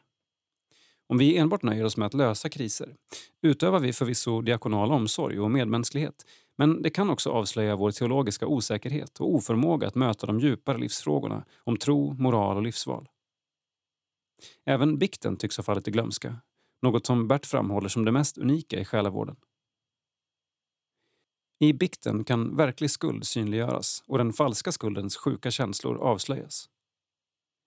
Till bikten hör att frågan om vad som är synd inte utlämnas till den enskildes egna tycke och känslor utan det finns en saklighet konkretiserad i Guds lag. Det som sker i bikten är en realitet inför Gud bortom det subjektiva. Den totala förlåtelsen är biktens centrum. Där i ligger befrielsen. Prästens absoluta tystnadsplikt är ett uttryck för förlåtelsens karaktär men även ett skydd för den enskildes integritet. Det som har bekänts i en bikt är avlöst och borta. Inte bara glömt, utan det är som om det icke varit. Vi avslutar vårt samtal med att slå fast Själavård tillhör det som förväntas av kyrkan och hennes präster. Prästen är en av få som man kan samtala med under absolut tystnadsplikt och i vår tid är behovet större än någonsin. Och visst är det imponerande att en samtalsform med så djupa rötter och lång historia ändå har förnyats så att den är tillämpbar i varje tid. För så är det med det sant tidlösa. Det förlorar aldrig sin aktualitet. Bert Löndahl. Ålder 69 år. Familj Gift med Gunnel sedan 45 år. Tre barn och deras familjer. 12 barnbarn. Bor Bunkeflostrand, Malmö. Yrke präst. Skäl för själavård. För att höra Guds mening om sig. För att i ett samtal under total tystnadsplikt vara totalt ärlig. För att få andlig vägledning och på ett djupare sätt söka Gud. För att ta till sig Guds förlåtelseord. Du är förlåten för Jesu Kristi skull. För att bättre förstå sig själv, vara totalt mottagen i all vår otillräcklighet utan att bli dömd. För att det är svårt att vara människa och livet inte alltid är så enkelt. Sida 38. Teologi. Med framtiden för ögonen är vi som kristna kallade att fortsätta leva våra vardagsliv mitt i alla de utmaningar vi möter, skriver Thomas Nygren. Text Thomas Nygren, illustration Benjamin Kruse. Pannlobsoptimerad kristen tro. Hjärnforskaren David H. Ingvar, död 2000, skrev i mitten av 1990-talet en artikel som handlade om det lite märkliga ämnet att minnas framåt. Han definierade att minnas framåt som människans förmåga att utifrån det hon lärt av sitt liv i det förgångna och i nuet dra ut linjerna framåt. Att göra upp planer och ha en riktning på sitt liv. Dessa minnen sitter i pannloberna, vilket man så småningom hade upptäckt efter att man hade börjat behandla patienter inom psykiatrin genom lobotomering.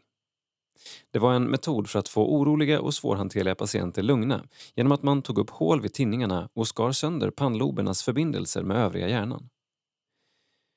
Metoden hade utvecklats av en portugisisk läkare, Egas Moniz, som fick Nobelpriset 1949. I Sverige lobotomerades 4 500 personer under den period metoden användes, från 1940-talet till 1960-talet. Var sjätte dog under operationen. Att de opererade patienterna ofta blev lugna, eller rättare sagt apatiska, var inte konstigt. De berövades helt enkelt förmågan att minnas framåt eftersom den viktigaste delen av hjärnan som möjliggjorde framtidsplanering hade förstörts. I artikeln berättar Ingvar vidare hur man i hjärnforskningen kunde se att den som var deprimerad hade väldigt låg aktivitet i pannloberna. Det var för lite framtid med i bilden. För den som var manisk kunde man se att pannloberna var överaktiva, alltså för mycket framtid. Kort sagt menade Ingvar att pannlobernas funktion är viktig för att vi skulle ha rätt dos av framtid med i våra liv. Hjärnforskningen har givetvis gått framåt sedan David Ingvars dagar, men iakttagelserna är fortsatt intressanta.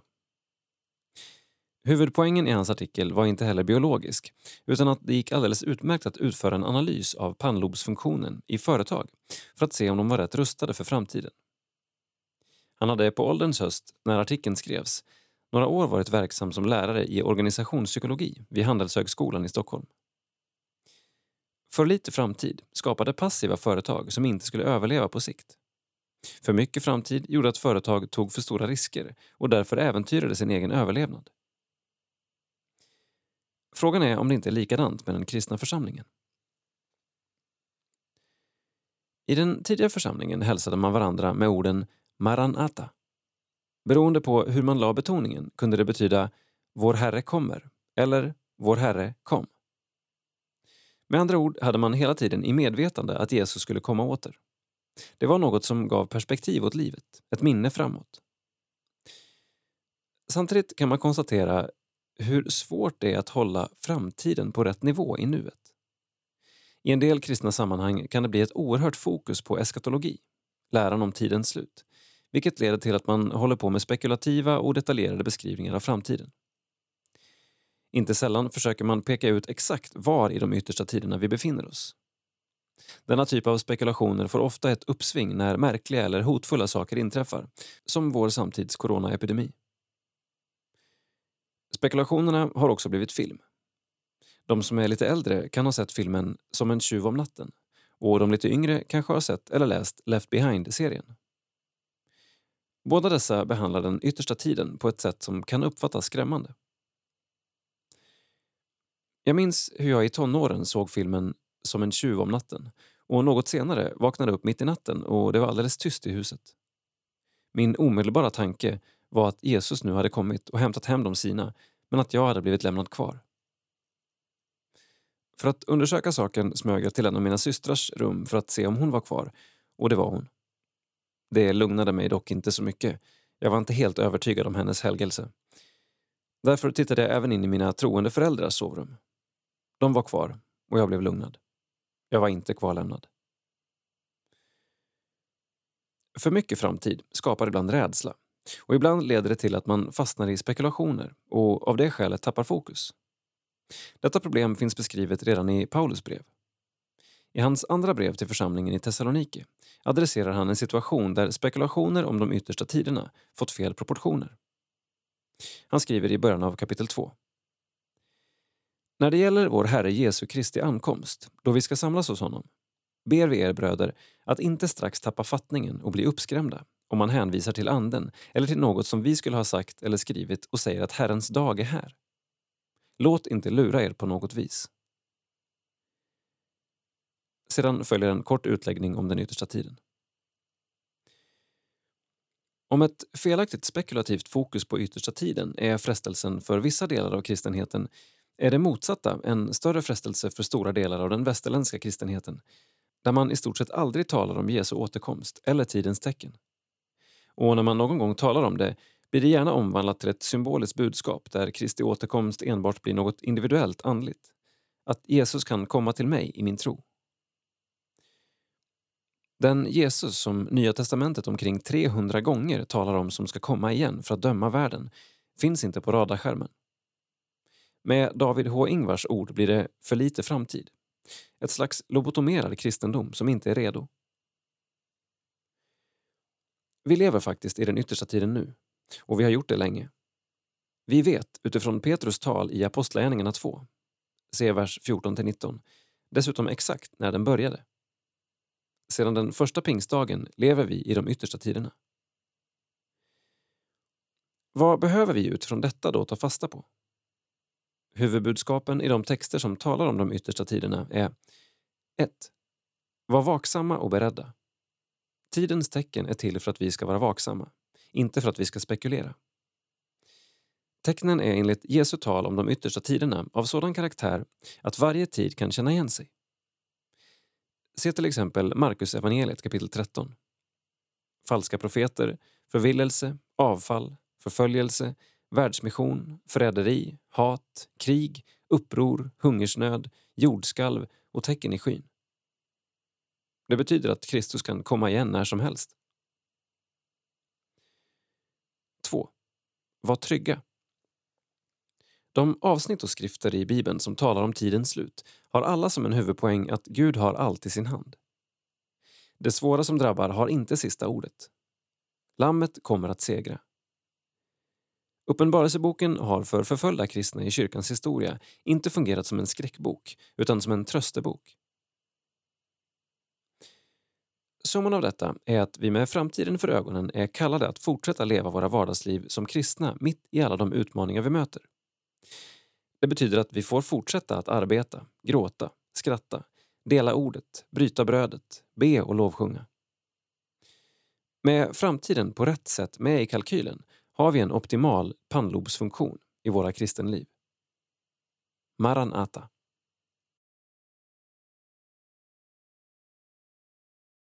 Sida 42. Reflektion. Situationen kring coronaviruset väcker många frågor och en hel del sorg. EFS missionsföreståndare Kerstin Oderhem delar med sig av några uppmuntrande tankar. Att möta människor i sorg.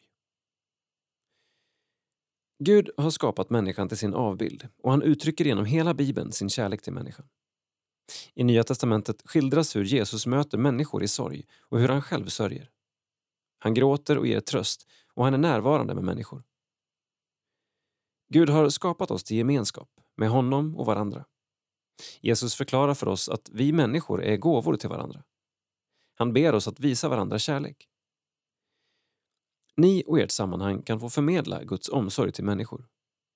Antingen bara genom att vara närvarande med människor eller genom att få säga något till tröst, att få be tillsammans. Det finns tröst hos Gud och det finns hopp och en framtid. Det finns olika sorger som liksom står sida vid sida. Det kan handla om förlust av en anhörig eller sorgen över att inte få hälsa på sina äldre familjemedlemmar. Men det kan också handla om ungdomar som får sina förväntningar inför sommaren grusade och om personer som förlorar sitt arbete. Sorg drabbar oss inte bara när någon dör utan i samband med olika slags förluster och upplevelsen att något tagits ifrån oss. Det är lätt att vi värderar olika sorters sorg och att vi bagatelliserar den sorg som kan tyckas liten. Sorg är en nödvändig process och någon har sagt bara sorg botar sorg. Bara genom att vara i sorgen kommer vi igenom sorgen. Både som EFS-förening och som enskilda har vi som kyrka ett uppdrag. Jesus håller oss i handen vad vi än går igenom. Hur kan vi hjälpa människor att se att han är närvarande? Hur kan vi ge tröst? Det finns några konkreta saker som vi kan göra. Omsorg. Att erbjuda en kärleksfull miljö. Det kan vara viktigt att känna att någon visar omsorg. Du kan inte hjälpa den sörjande att sörja, men du kan ge stöd på vägen genom sorgen. Omsorg tar vi människor till oss på olika sätt. Lyssna i det enskilda fallet på vad den personen behöver och om du är osäker så fråga. En del behöver närhet och samtal, någon mest praktisk hjälp, andra behöver eget utrymme. Lyssna. Som sörjande har man kanske behov av att få prata. Att få berätta om samma sak många gånger kan vara viktigt. Det är inte att vara tjatig utan att få ett utlopp för allt det som rör sig i ens inre. Men det finns också de som inte vill prata. Respektera den tystnaden och fråga istället vad kan jag göra för dig? I sorg reagerar vi olika. Någon gråter och någon annan blir arg. Inget av det är farligt. Sorgen ska inte tröstas bort. Var bara närvarande och lyssnande. Våga fråga hur det är. Det kan vara svårt att veta vad man ska säga till en person som förlorat något eller någon. Allt för många människors sorg har tigits ihjäl på grund av andra människors rädsla. Rädslan för att det är svårt får inte hindra oss från att närma oss och fråga hur det är. Tänk på att det inte handlar om att säga exakt rätt saker. Det är bättre att säga något än att inte säga något alls. Det kan börja med ett ärligt “Hur mår du?” Hur har du det? Då låter du personen veta att han eller hon är sedd. Den person som inte vill berätta hur det är kommer att vara tyst eller undvikande och det är helt okej. Okay. Svåra frågor. Förlust och sorg kan väcka många frågor. Känn inte att du som lyssnar behöver ha alla svar. Lyssna och ge tillåtelse att säga som det är. Att vara ärlig. Du kan säga “Jag vet inte” Jag har inget svar. I denna tid får vi be om Guds närvaro och beskydd. Vi får vila i förtröstan att han bär oss. Att Gud i svåra tider drar människor in i sin gemenskap. Han använder dig och den förening du är en del av som redskap för den tröst och det hopp han vill förmedla. När vi står tillsammans med Gud och varandra får vi kraft och hopp för det som ligger framför. Kerstin Oderhem, missionsföreståndare EFS. Sida 45. Missionsprofil. Isabella Stolpe. Sjuksköterskan Isabella Stolpe var ute som missionär under åtta år men hela hennes liv präglades av missionsarbetet. Hon blev också den första kvinnan i EFS styrelse år 1943. Text Martin Nilsson, Bild EFS arkiv. Isabella Stolpe kom ut som missionär 1921. I årsberättelsen för 1922 berättas att Isabella fick biträda i den nya omfattande sjukvårdsverksamheten som Nicola och Therese de Pertis börjat i Asmara, Eritrea. En gammal industriskola hade byggts om till sjukhus. Doktor Nicola de Pertis skriver i ett brev som återges i årsberättelsen 1923. Sjukbesöken i hemmen har i allmänhet varit omkring 150 i månaden. Detta viktiga arbete har den senaste tiden varit anförtrott åt syster Isabella Stolpe. Detta Isabellas andra år kan inte varit lätt då hon var ny i landet och just börjat lära sig språket. Länge hade missionärerna försökt få kvinnor att engagera sig i sjukvårdsarbetet, men det var svårt. Isabella och sjuksköterskan Therese Depertis skrev i Varde ljus 1930. Nog är den abessinska kvinnan i allmänhet intelligent och saknar ingalunda möjligheter till utveckling. Vid mognare ålder intar hon också en ledande ställning i familjen. Kvinnans plats är makans och moderns och därför giftes flickan bort så tidigt som möjligt. Något självständigt arbete utom hemmen kommer aldrig i fråga. Även inom vår evangeliska församling har man länge varit bunden vid denna fäderneärvda sed. Det har tagit mångårigt röjningsarbete av våra banbrytande missionärer innan dessa fördomar och vaneföreställningar börjat svikta. Och tusenåriga murar nu börjat ge vika. Efter högmässan i Asmara, en söndag i september 1923, inbjöd Isabella och Therese till en sjukvårdskurs. Redan samma dag kom det första och under veckans lopp så många att vi hade ett tiotal att välja på. Flera av dessa hade förmånliga platser i europeiska familjer. Vi måste klargöra för dem att de under lärotiden endast kunde få mat och kläder och att detta arbete ej erbjöd någon ekonomisk vinst, snarare ett offer. Men å andra sidan vilken förmån det var att få tjäna Herren bland lidande bröder och systrar. Ingen tvekade inför valet. Sex flickor antogs till den första kursen.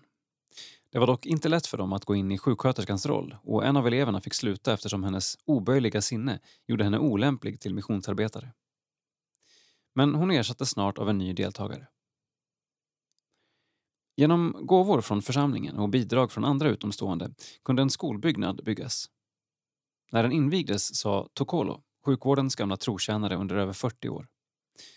Någon förhoppning om att själv få uppleva den dag då mitt lands döttrar ingått i sjukvårdsarbetet, det hade jag ej haft. Lördagen den 15 januari 1927 avslutades kursen med offentlig examen. Asmaras statsläkare, som var med och även ställde frågor, uttalade sin belåtenhet. Följande dag invigdes de sex första diakonissorna. Tre av dem rekryterades dock till konung Tafaris nya sjukhus i Addis Abeba. Men snart var en ny kurs på gång så att man hade tio diakonissor ute i tjänst. Det var tuffa år i Eritrea, som då var en italiensk koloni med stora svårigheter att få sända ut nya missionärer när någon behövde åka hem. Den katolska kyrkans inflytande orsakade också problem. 1928 står det att Isabella och Therese även hade ansvar för söndagsskolan. Där lät de naturligtvis även Diakonisskolans elever få delta eftersom det andliga budskapet var en del av utbildningen och då var detta en möjlighet till träning. Antalet missionärer hade reducerats år från år eftersom nya inte fick komma. 1929 reste Isabella hem och det blev ingen mer utresa utan hon fick tjänst på EFS expedition. Det var en tjänst hon hade långt in i pensionsåldern. Förutom arbetet på expeditionen blev hon den första kvinnan som 1943 valdes in i EFS styrelse. Nästa kvinna att väljas in blev Sofie Östman 1949, då även Isabella omvaldes. Hon satt med fram till årsmötet 1952, då hon avgick av åldersskäl. Men hon var inte bara med i EFS styrelse. Föreningen Vänner till Zenana-missionen valde henne till sin ordförande och därigenom fick hon alltfort kontakt med missionärerna på fältet. Under många år var hon även ordförande i Sjuksköterskornas missionsförening samt ledamot i Israelmissionens styrelse. Nils Dahlberg skriver om henne i minnesrunan publicerad i Budbäraren nummer 49 1973. Vi som lärt känna Isabella under hennes kraftsdagar och framförallt under den alltför korta tiden som aktiv missionär minns vad som präglade hennes tjänargärning. Dugligheten, värmen, hängivenheten och på samma gång jämnheten och lugnet, hurtigheten och glädjen. Det låg något soligt och ljust över hela hennes väsen och samtidigt utstrålade hon kraft och sann moderlighet. För många missionärer och missionärskandidater och många, många andra blev hon en tröstemor, en sannskyldig själasörjare. De gick ifrån en samvaro med henne till vardagslivets arbete och svårigheter med en ny glädje och frimodighet. Sida 48. Kultur. Läsning. Lättillgänglig och spännande kyrkohistoria. Karl-Erik Salberg är en av pionjärerna i att berätta om kyrkans rika historia. Text Torbjörn Aronsson. Bild Magnus Aronsson. Mamma kyrkan berättar och Dag för dag. Karl-Erik Salberg. Semnos förlag 2020. Recension. Den kristna trons och kyrkans historia är satt på undantag i Sverige idag. Det gäller både präst och lärarutbildningar och gymnasieskolan. Det faller mer och mer på kyrkan själv att ta ansvar för sin historia. Här är Karl-Erik Salberg, docent i kyrkohistoria vid Uppsala universitet och tidigare direktor för Sankta Clara kyrka, en av pionjärerna. Under flera decennier har han publicerat kyrko och missionshistoria för den intresserade allmänheten. De nu utgivna Mamma kyrkan berättar, tredje upplagan, och Dag för dag, kyrkohistoriskt kalendarium, båda utgivna på Semnos förlag, är ytterligare läsvärda bidrag till denna viktiga folkbildningsinsats. Karl-Erik Salberg har inte levt ett stilla liv efter pensionering från Sankta Clara kyrka år 2016. Tillsammans med sin hustru, Overa, leder han ett omfattande arbete med barnhem för barn som förlorat sina föräldrar genom hiv i Tanzania. Men han är också starkt engagerad för Svenska kyrkans situation idag. Bland annat genom bönenätverket Vägen och genom sin strävan att bidra till den kyrkohistoriska folkbildningen i vårt land. Det behövs, eftersom det saknas tydliga krav på kyrkohistoriska kunskaper för antagning till Svenska kyrkans pastoralinstitut. I dagens svenska gymnasieskola hamnar kyrkans historia mellan stolarna. Det passas varken in i religionskunskapsämnet eller i historieämnet. Resultatet är en uppväxande generation med allmänt ytliga och grunda kunskaper om kyrkans och den kristna trons historia, såväl i Sverige som i världen. Här gör Salberg en värdefull gärning genom sina populärhistoriska böcker. I Mamma kyrkan berättar ges kyrkans historia genom centrala kristna personligheters liv och budskap. Boken innehåller ett kapitel för varje århundrade, vilket innebär 20 sammanlagt. Tanken är att för varje århundrade låta en kristen som på ett tydligt sätt i sin person och gärning representerat något centralt i detta århundrade vägleda läsaren genom sitt sekel. Det börjar med Paulus för första århundradet och slutar med Johannes Paulus II som representerar 1900-talet. Vi träffar också på Ansgar, 800-talet, Bernard av Clairvaux, 1100-talet, Franciscus av Assisi, 1200-talet och naturligtvis Martin Luther, 1500-talet.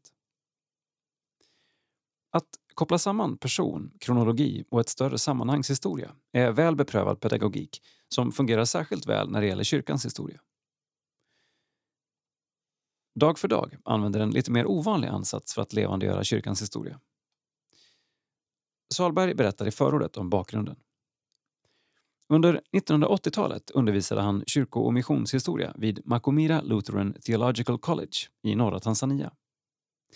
I förberedelsearbetet upptäckte han till sin egen förvåning att hela årets dagar faktiskt kunde täckas av viktiga händelser i kyrkans historia.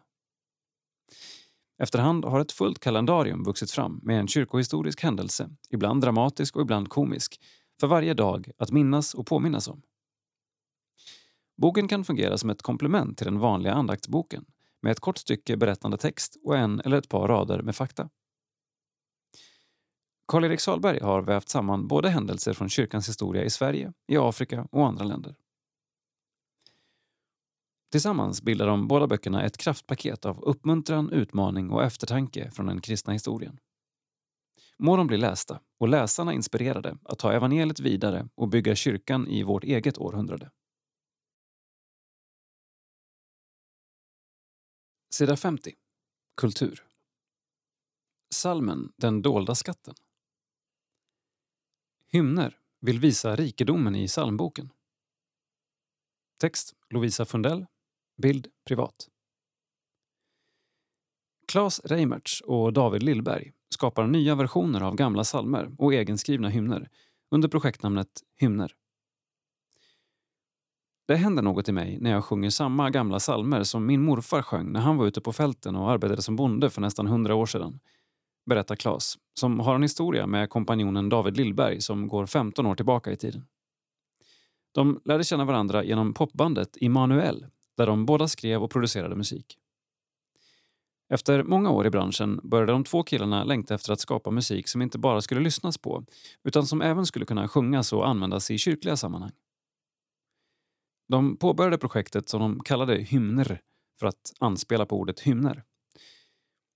Genom hymner önskar vi att få kunna förmedla ett eget uttryck av lovsångsmusik och så frön av evangelium till de som lyssnar och sjunger. Han berättar vidare om uppväxten utanför kyrkans gemenskap, men med en troende mamma. I tonåren var jag med om starka andliga möten med Gud och kände mig kallad till kyrkan. När jag flyttade till Stockholm för några år sedan så blev Sankta Clara kyrka mitt andliga hem. Där har jag blivit väldigt rörd av psalmerna som sjungs på söndagar. På ett helt annat sätt än när jag var yngre och började gå i kyrkan som tonåring. Efter att ha varit involverad i kyrkan ända från tonåren tycker Claes att ny lovsångsmusik ibland kan bli ganska likriktad i sitt uttryck. Han vill utmana normer som han upplever finns i användningen av lovsång och psalmer. En lovsång behöver inte bara vara arenarock och en psalm måste inte framföras med orgel. Med hymner vill de hjälpa kyrkan att ösa ur de gamla källorna och göra psalmerna musikaliskt relevanta för alla åldrar. Vi vill nå både unga och gamla och vi hoppas att en yngre generation kan upptäcka psalmerna på ett nytt sätt. Hittills har hymner släppt en ny tolkning av psalm 2 i Svenska psalmboken, Herren vår Gud är en konung, och fyra egenskrivna sånger. Mer psalmer är på gång. Att skapa musik som känns både närodlad och skandinavisk i sitt uttryck är något som är viktigt för både Claes och David. Men allt tillhör oss. Låt oss inte utesluta någon slags modern lovsång eller klassisk högtidlig psalmsång.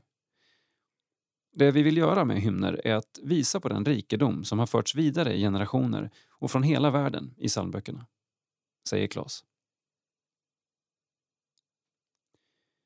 Hymner drivs av Claes Strängberg Reimertz, 32, och David Lillberg, 34. Claes är tjänsteman på STIM och David frilansar som ljudtekniker, låtskrivare och producent. Hymner finns på alla musikplattformar. Min favoritsalm. David. Psalm 199, Den blomstertid nu kommer. Ibland kopplas en sång samman med en händelse. När man sedan hör den igen kan minnen och känslor trilla över en igen. Psalm 199 är starkt förknippad med skolavslutningarna från min uppväxt. Känslan av att ha lyckats avsluta något infinner sig och jag står åter på randen av ett äventyr. Det luktar syren och mina förhoppningar om kommande tid är stora. Glädjen är enorm. Nu för tiden finner jag ofta att mitt hopp för vår samtid är lågt. Då kan det vara läkande att få påminnas om just de där känslorna. Klas.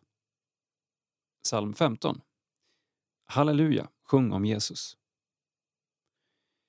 Kanske den mäktigaste av alla lovsalmer. Varje gång den sjungs i Sankta Clara är det nästan som att något brister. Jag tycker den är så stark. Sången sammanfattar berättelsen om vem Gud är, om oss människor och befrielsen i gemenskapen med Kristus på ett så enkelt och självklart sätt. Samtidigt uttrycker melodin glädje, hopp och kraft och skulle kunna ha varit skriven idag och inte för 150 år sedan.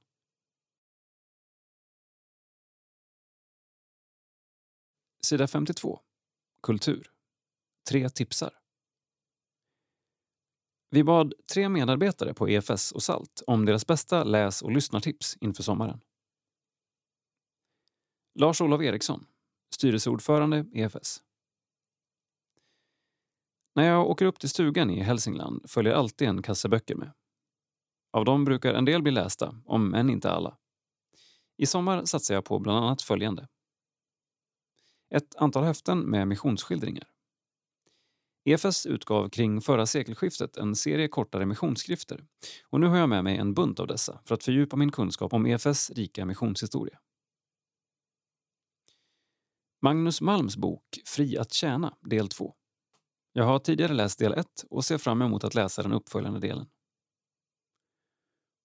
Ola Vikanders bok om de semitiska språken, Ett hav i mäktig rörelse. Eftersom hebreiska är ett av mina nöjen vill jag gärna fördjupa min kunskap om andra besläktade språk. En deckare av kvalitet. Kanske blir det någon av John Grishams många böcker, men här får ofta tillfälligheter styra. Louis Lindholm, redaktionssekreterare EFS. Det är dags att återkomma till favoriten Öster om Eden av John Steinbeck. Ett fantastiskt porträtt av människans natur. Jag kan varmt rekommendera Svetlana Alexievitjs Tiden second hand, Slutet för den röda människan och hennes Bön för Tjernobyl, som inspirerat till HBO-serien Tjernobyl. En tunn men tung bok. Läs Dorothy Sayers, Skaparens hemlighet. Sayers belyser treenighetsläran på ett intrikat och helt unikt sätt genom att diskutera författarens erfarenhet av kreativitet med skaparens skapande. Varvat med detta kommer jag att bläddra i Latin för trädgårdsälskare. Hittills har den bara stått vacker i bokhyllan men den visar sig innehålla massa viktig kunskap för en trädgårdsfantast. Amanda Frankner Kommunikatör SALT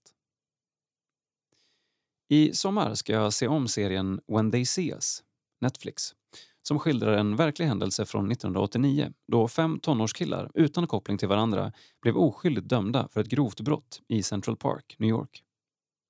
De friades från sina domar så sent som 2002. Den får tårarna att rinna och ger en livsviktig inblick i hur systematiskt förtryck ser ut. En sådan serie som alla borde se. I hörlurarna har jag bland annat albumen Jesus is King av Kanye West, Jesus is Born av Sunday Service Choir och Pretend av Seinabo Bosi på repeat.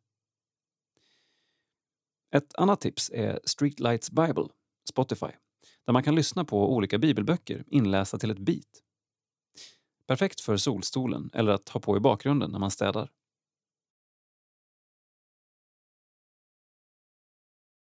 Sida 53. Kultur, psalm. 753. Nu är det härligt att leva. Nu är det härligt att leva. Nu är det tid för musik.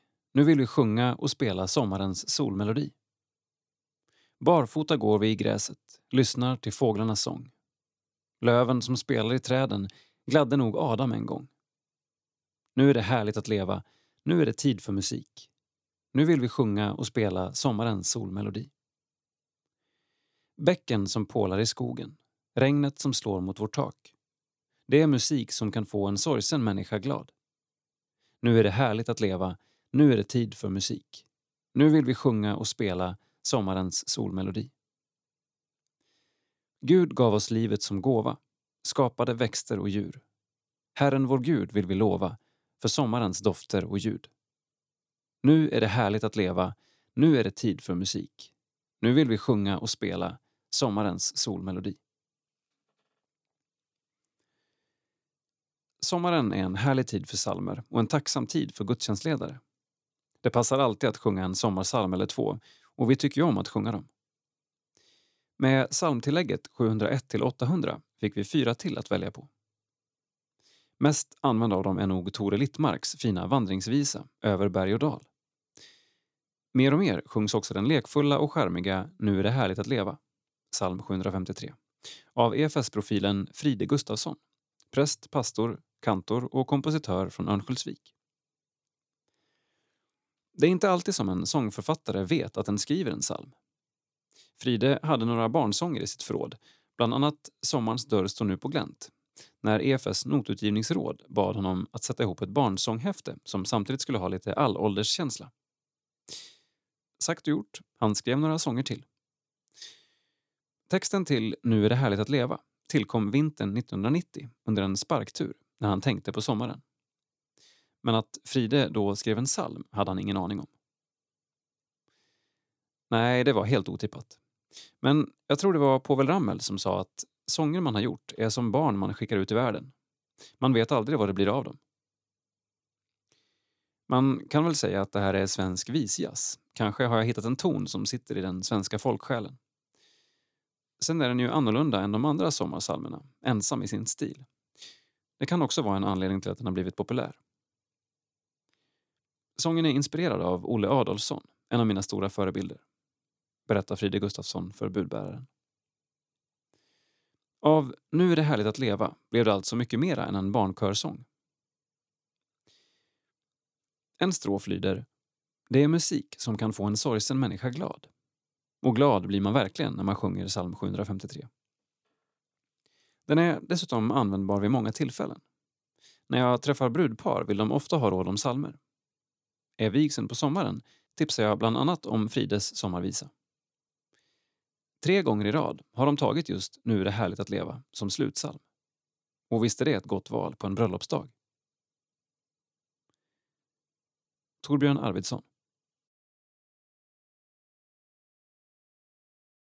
Sida 55. Info. Kalendarium, information, kungörelser, sociala medier och mycket mer som rör EFS och SALT. Har du frågor? Kontakta oss på budis efs.nu.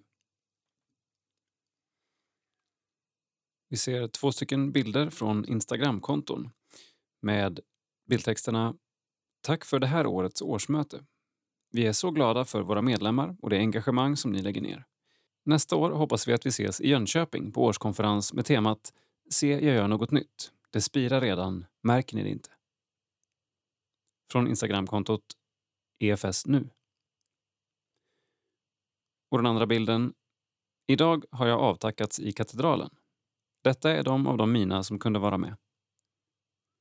Från kontot Ulf Ekangen.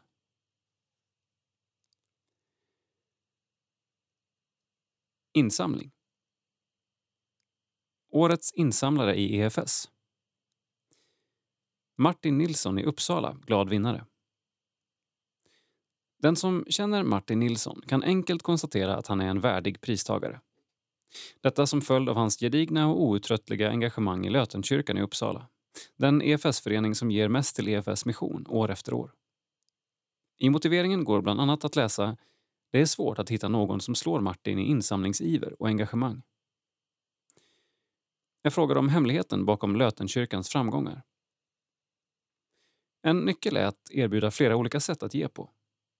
Kortgivande har vi haft länge, men framtiden är Swish och då gäller det att ta sig tid och hjälpa de som inte kan att komma igång med det. Vi har också haft stora framgångar med vår årliga höstmarknad som i år drog in 140 000 kronor på bara tre timmar genom lotterier, café, etiopisk eritreansk mat, bröd, hantverk, konst, böcker, loppis och upplevelser, säger han och fortsätter. Det gäller att hitta aktiviteter när andra än medlemmarna ger. Det var man bra på förr, när det var aktioner i bönhusen och alla i bygden ställde upp. Det lyckas vi med på höstmarknaden och även på den våffeldag vi anordnar som lockar folket i området i stor utsträckning. Även våra bokhyllor drar många utifrån som fyndar bland gamla böcker. Sedan förra marknaden har den till och med maj inbringat 7 740 kronor. Genom livet har Martin haft ett stort och tveklöst engagemang för EFS och så är fallet minst sagt än idag. Utöver insamlingsarbetet sjunger han som tenor i Lötenkören. Han leder och spelar trumpet i kyrkans blåsensemble. Han sitter med i Lötenkyrkan och församlingens internationella missionsgrupp. Han är med i mediegruppen, Ekonomirådet samt samarbetskommittén och församlingsrådet. Som om detta inte vore nog för en pensionär så är han volontär i ett arkivprojekt för EFS. Jag är född in i EFS och har haft ett hjärta för missionen hela livet. Min far reste runt i Sverige för EFS och berättade om missionen och min syster har varit missionär i Etiopien. Så det har präglat hela mitt liv. Att nu få jobba i arkivet är som en stor upptäcktsresa där vi hela tiden upptäcker nya saker. Särskilt om bortglömda kvinnliga missionärer. Mycket kunskap har försvunnit med tidigare generationer så nu är det upp till oss att upptäcka det igen och sprida det vidare. Just att sprida saker vidare till nya generationer är något som man brinner särskilt för. Att lyfta intresset för missionen bland yngre ser jag och Lötenkyrkan som en stor utmaning. Vi måste prata om missionen i gudstjänsterna och inte bara ha särskilda samlingar. Du går inte på en specialsamling om du inte har ett intresse och det måste vi skapa på våra gudstjänster genom berättelser och genom att dela det som våra nuvarande missionärer delar på sociala medier. Musiken är ett annat område som man hoppas att EFS ska ta ännu mer tillvara på i framtiden. Jag hoppas att körmusik och instrumental musik får blomma och växa inom EFS. Kanske borde vi starta ett nytt musikförbund? Jag tror mycket på musikens kraft. Sånger och salmer är något vi har med oss hela livet. Dementa som inte kan prata kan rätt vad det är sjunga en psalm. Det är helt förbluffande. Och vi ser en bild på Martin och Kerstin Oderhem med bildtexten EFS missionsföreståndare Kerstin Oderhem delade ut priset i form av blommor, diplom och en check på 10 000 kronor till en förvånad och överraskad Martin Nilsson i Gamla Uppsala. Motiveringen i sin helhet. Det är svårt att hitta någon som slår honom i insamlingsiver och engagemang. Till förmån för missionen har han bland annat anordnat årliga höst och julmarknader, inrättat permanenta bokhyllor med begagnade böcker och anordnat flertalet CBG-kvällar i sin förening. Genom sitt trogna tjänande har han bidragit till att Lötenkyrkan är den EFS-förening i hela landet som ger mest till EFS mission år efter år. Glädje och tacksamhet över givandet. Gåvoresultatet för maj ligger cirka 100 000 kronor under budget. Men med tanke på omständigheterna i världen som minst sagt präglat hela våren är resultatet mycket bra. Normalt sett ger Rikskollekt i Svenska kyrkan, som inföll i maj, runt en miljon kronor. Nu gav den bara 300 000. Trots att den blev mycket mindre än beräknat ligger vi bra till. Det innebär att våra egna medlemmar tagit ett stort ansvar och ökat givandet. Det känner vi en stor glädje och tacksamhet över, säger EFS insamlingschef Johan Eriksson. Gåvoresultat maj. EFS. Insamlat 2,8 miljoner kronor. Budget 2,9 miljoner kronor. Det preliminära insamlingsresultatet för maj är 2,8 miljoner, cirka 143 000 kronor mindre än budgeterat för perioden. Årets totala insamling uppgår i skrivande stund till 10,6 miljoner kronor, vilket är cirka 2,2 miljoner kronor under budget. Insamlat 10,6 miljoner kronor. Mål 2020 33,3 miljoner kronor. Salt. Insamlat 296 598 kronor. Mål 2020 1 miljon kronor. Jämfört med budget ligger vi rejält efter när det kommer till Salts insamlingsmål. Bial tickar på däremot och vi är otroligt tacksamma över att se att vi fick in tre gånger så mycket som i februari. Tack för din gåva. Sida 60. Region Norrbotten. Nya sätt att vara kyrka i Norrbotten. Stora förändringar har skett i vårt samhälle under våren. Vi har gjort några nedslag i Norrbotten för att se hur de tänker kring coronapandemins utmaningar. Text Monica Arndt. Bild Ellen Lidberg. EFS Luleå. Prästen Joel Wadström berättar. Vi har anpassat oss till den nya situationen och försökt möta de olika behov som finns i vår förening och stad. Verksamheter och evenemang som riktar sig mest till äldre ställs in men mycket av övrig verksamhet fortsätter i en eller annan form utifrån restriktionerna. Varje söndag hålls kyrkan öppen en stund och har en enklare form av gudstjänst. Ofta med betoning på bön och stillhet, men vi firar inte nattvard. Under sommaren samlas vi på vår kurs och lägergård, Sundet. De nya förutsättningarna har inspirerat till mycket kreativitet och möjligheten att vara utomhus gör också att vi satsar på att erbjuda tillfällen för andakt, bön och lovsång under veckorna och enklare gudstjänster varje söndag. Sörbyakyrkan, Antnäs.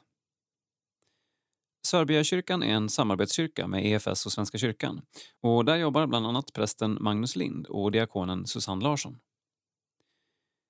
Vi har fått ställa in all vår verksamhet för de som är 70 plus. I många av våra sammanhang är det ju de som gör kyrkan, så det är tomt utan dem, säger Susanne. Gudstjänsterna hålls fortfarande varje söndag i anpassad form. De anställda i kyrkan har också haft sångstund utanför det lokala äldreboendet och hjälpt den näraliggande affären med att packa matkassar till äldre. De har också åkt ut med bullar till skolpersonal och förskolepersonal, något som varit mycket uppskattat. Inför hösten säger Susanne att kyrkan ställer in sig på att när man väl får träffas igen kommer behovet av att bara vara tillsammans och prata att vara enormt. Och de vill se till att möta det behovet. Magnus påpekar hur Jesus möter oss även i karantän. Bibeln är ständigt aktuell. Jesus kom in till lärjungarna bakom stängda dörrar, både då och nu. EFS blåsmark. Ingrid Risberg berättar.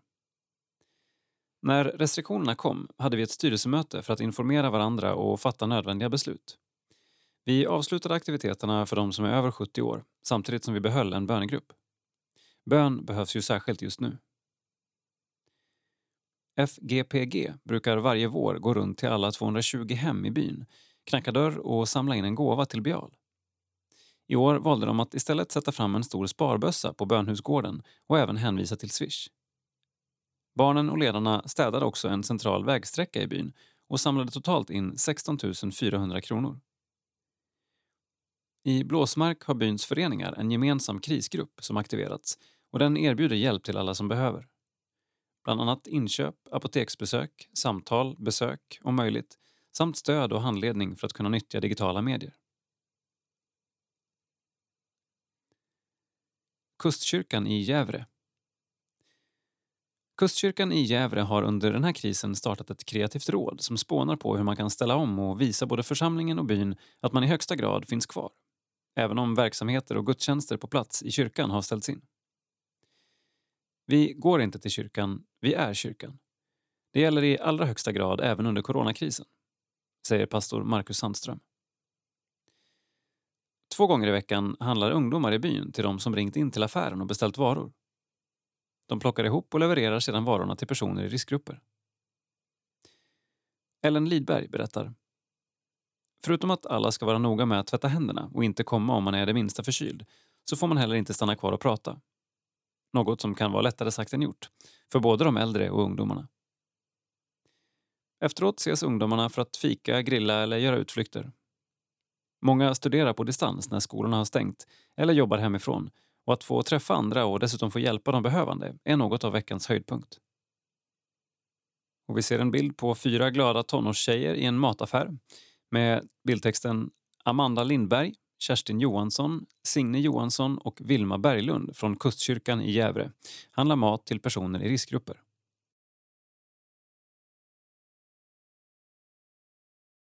Sida 62. Region Västsverige. Alltid redo att ställa om. Varje fredag samlas cirka 50 scouter och ledare från Falköpings kommun på EFU-stugan i Göteve. På ett positivt och kreativt sätt har ledarna ställt om och fortsatt verksamheten under våren, trots rådande omständigheter. Man var väl beredd innan striktare restriktioner kom kring mindre grupper och att alltid vara utomhus.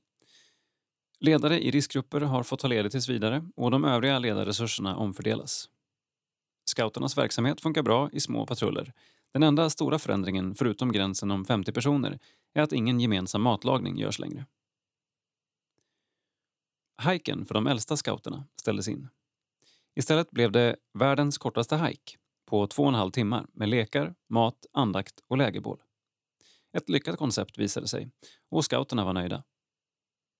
Scoutinvigningen och våravslutningen kommer varken att bli med någon pompa och ståt eller med publik. Istället blir det en festlig avslutningskväll med scoutinvigning. Det får bli en kväll bara för scouterna. EFS Falköping och EFS Floby Göteve är mycket glada och stolta över scoutverksamheten och alla ledare som når så många barn och deras familjer. Gudrun Nilsson och Sebastian Holmgren. Majas äventyr berättar om Bibeln och Jesus. Filmserie ersätter Söndagsskolan.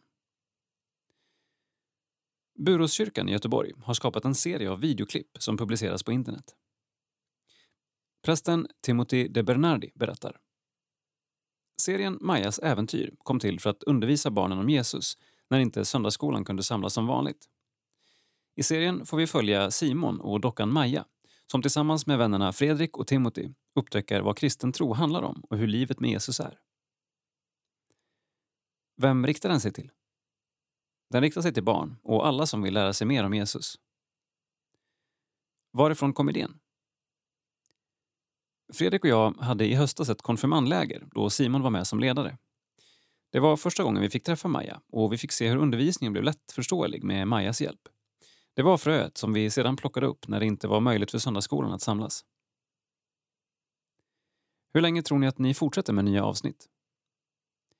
Vi tänker att vi fortsätter så länge som Jesus ger oss kraft och inspiration till det. Majas äventyr finns att se på Buråskyrkans hemsida svenskakyrkan.se Johanneberg Buraskyrkan. Elin Wikström. Ny bönepodd. EFS och SALT i Västsverige har startat en bönepodcast som heter Be med oss. Vi rekommenderar den varmt och hoppas att du vill lyssna. Du hittar den på vår hemsida, efsvast.se. Är du ny i Göteborg?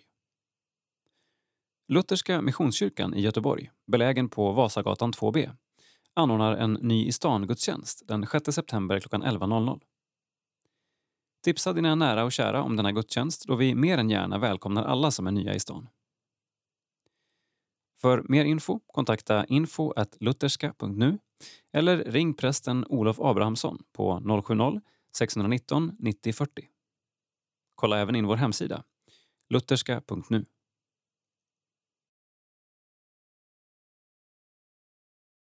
Sida 64.